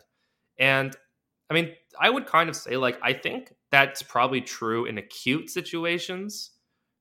Uh, well, I mean, I'm I don't know if it's true, but I mean, if it's true, it's sort of I mean, what does that even mean, really? But yeah, yeah. I, I mean, like the subtext of this entire conversation is that consent ethics is sort of consent ethics and its consequences have been a disaster for society. well, uh, I think I think what I would I think I would say consent ethics and that kind of thing, as initially understood, was people are you know the people who are consenting are rational and they're you know they're agentic, right? They have these other kind of qualities that I believe at the time in which those ideas were put forward were, uh, you know, not thrown around lightly, right? It was not even like they did not necessarily even think that everybody, you know, possess those abilities, but just that there, you know, there were people, you know, many people who possessed the ability to make good decisions for themselves, and therefore those people should be able to, you know, decide. Um, I think when it comes to something like suicide, it becomes a question of okay, you know, is the person is the person who's committing suicide right? So like you could say, are they making, are they just doing like a cost benefit analysis, right? So you could be like, you know, their the the pain of their life is not worth the the pleasure of the the future life they imagine, right?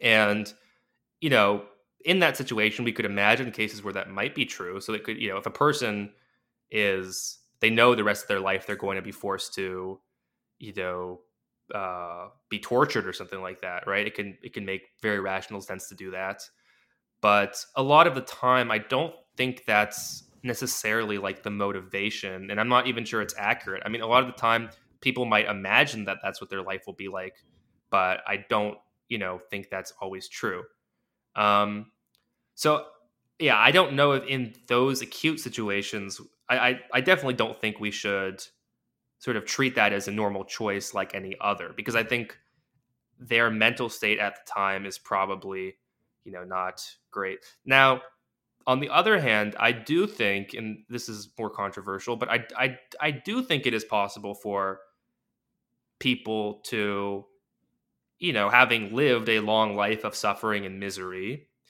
uh in which you know over some you know reasonable period they've basically realized they're going to be unhappy every single day or almost every single day or something. Uh, i do think it is it is possible for people in that situation to make a kind of rational choice assuming they've exhausted you know all treatment options or something. I do think it's possible for people like that to make a rational choice to commit suicide. Uh, that, that is rational in the economic sense of the word and in also in the more i don't know classical liberal sense of the word. As in like they've really you know tried they've really given it everything they had and this just seems like the best outcome. Now part of the reason i don't necessarily like entertaining that idea um, is because then it kind of opens up you know this idea that like um, suicide can be justifiable and and maybe even if that is in some sense ethically true or can be true under certain conditions um, I mean, maybe that's not a good idea to have out there or for like a government to endorse. So even though I initially was extremely enthusiastic about the, you know, MAID kind of stuff, and I, uh, especially for people with, you know, long term chronic physical illnesses and things like that, but I am much more unsure how I, you know, feel about it now towards people with mental illnesses, even if over a long term, you know, they've made that decision. Um, because on the one hand, I do think it is a decision somebody could rationally make. You know, so I'm imagining somebody who's like, let's say they're 50 years old, you know, they've struggled with a chronic illness all their life. If you look at, you know, people who struggle with chronic mental illnesses that are very, very extreme, their lives are not good uh, much of the time. I mean, I can imagine being in that position and making, you know, a choice to commit suicide if things were truly so bad but at the same time, I think that has to be weighed against the public consequences of declaring that you know such a life is suicide worthy, basically, uh, or then you know because because I I do think that is I don't know potentially a bad idea, potentially a slippery slope, potentially very very hard to judge because how do you judge somebody's mental illness, right? I mean, if you're a government bureaucrat or something um, or doctor. Right. Would this would this be better if it were not administered by the government? Like, let's say the like let's say that like some private company or like individual doctor uh, just offers this, right? Offers this as a as a service in the U.S. Right. Right. It's not you know. And, and the government just decides, you know, like we're, we're not going to intervene with this. Right. So I think the, I mean the the the, the real thorny issue here, I think, is that um, I mean, so so there there are some people who will they'll hear what you said and they'll be like, well, you're basically just saying the government now has a license to kill people, and uh, I think there's also uh, there's there's some uh, I think theorycel kind of people who would say like, well, actually, you know, the, like there's always ways the government kills people, right? There's like suicide by cop, which is like how we do it now. This would just be you know doing it another way. I mean, I I I I don't really like like that idea. Um, and I don't know. So I, I'm I'm just not sure. Like I I think in some sense it's pretty defeatist and and and and and to some degree it's pretty unromantic. I mean, suicide is obviously you know tragic and terrible and has you know affected many people's lives you know quite profoundly. I think I think a lot of people who've experienced you know a loved one commit suicide or something they they're torn because on the uh, on these issues because on the one hand they're like this person was suffering so much you know uh, it would have been great for them to have a you know a way to get out. But on the other hand for many of the people who commit suicide successfully you know they've had many many attempts before. And i mean maybe they just wouldn't have even lived the same lives and had the same opportunities. And so i'm i don't know the the there's one part of me that that feels very strongly that somebody could rationally consent to suicide over over you know the course of their life or something like that. Um, but there's another part of me that just feels like if we allow that if we accept that then um, we're just doing something really quite morally wrong and almost uh, i don't know against um, i don't know against nature against god something like that. Like i don't know i was waiting for that i was waiting for that yeah. Do, do, do you think there is such a thing as uh, as committing a crime against God? Yeah, I, I I think people, whatever you believe or don't believe, I think people know what you know we mean by that when we say that. I I think people can people can intuit that, and so yeah, I mean, it's I mean it, it it's been interesting because it's like the looking at you know how MAID has rolled out in Canada and things like that, and and again, I mean, I think I'm I'm in I'm broadly supportive of it. There have definitely been a lot of issues with it, but if you look at like a lot of the doctors who do it, I mean, many of them seem to be pretty stone cold, kind of like this is the right thing to do. You know, morality is on my side, and based on the way the, the system is set up and things like that, you basically have everybody you know funneling more and more towards those doctors as other people say like I won't do this, and um, I don't know. I don't. I think they don't feel bad about what they're doing necessarily, but I do think I do think like there there must be some of them who after they've done that they just you know feel like terrible like what have i done i've killed a healthy person and i'm sure right now you know as kind of a lot of the trans surgery stuff is kind of coming to the forefront like i imagine there's many people who feel who are who participated in that either you know helping their own children access that or performing those surgeries themselves who feel like they have committed some kind of crime against you know god or something like that or i i, I just i think and so so to me my my my worry is that even if i can rationally see a case for say like assisted suicide for people with mental illnesses especially in certain you know long form cases i i can also really see how doing that and allowing that could be you know particularly evil even if even if rationally it it all makes sense which i mean i don't totally know how i square that circle but that's how i feel about it Yeah, I think. I mean, the the easy way to square that circle is to accept that you have responsibilities other than that to yourself, right? Mm. That that someone who commits suicide is indeed committing a crime against God. Or, I mean, it's yeah. I mean, I in some sense, you know, my my issue with it is is is probably a, a, a due to my own you know different kind of views and hangups and, and it all not being properly synthesized or something. But it's like because it's like I mean there for there are many people where like if they if somebody commits suicide they'll be like angry at the, that person right? They'll be like how dare you? Like how dare you do this? Like it's terrible. Like i mean they used to be throw people in jail for committing suicide and you know if they like if they didn't uh, survive uh, or i mean sorry if they did survive they would end up uh, in prison and things like that. And so, I mean, that's, you know, certainly like one view of it. I, I don't have that view. I think if somebody's, you know, committing suicide or something like that's very bad, but I don't think we should like punish that person. I think, um, you know, but then at the same time, if I take that kind of line of thinking, you know, too far into just kind of letting people have their do their own thing, then yeah, then you end up with okay, well, this person says this is what they want, and you know, how can we just not, you know, end their suffering? I mean, I'm I'm not uh, I'm not sure. I'm I don't know. I'm still I'm still confused about it, but I think to in in the for now, whatever philosophical justification I may or may not have, I would just say I I don't think it's something that the governments should do just because it is so. I mean, isn't this literally like what bioethicists are for? Like, I don't know. I'm not a bioethicist, but this this seems to me so like I a, have uh, I have this viral tweet that's something like bioethics professors are predictably the least ethical people you could possibly imagine or like predictably more more unethical than than anything you could imagine uh yeah i am very skeptical of uh, professional bioethicists especially um but anyways uh do you have to be going do you want to do the last question Yeah, let's do let's do one more. Okay, okay. So, so this is always the last question of the show. Uh, everyone gets this question. What is uh, one thing in the world that needs more order, and one thing in the world that needs more chaos? Ooh. Whew. Hmm. One thing that needs more order, one thing that needs more chaos. Hmm.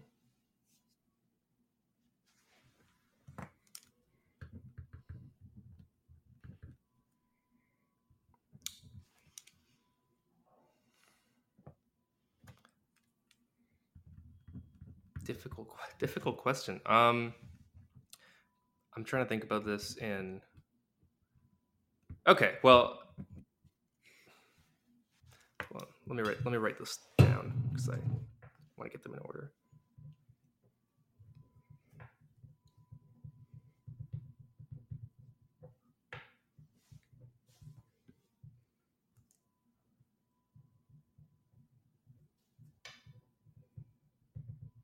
Okay, so um, one thing that I think needs more order, based on our discussion here, I would say is sort of human relationships and human affairs.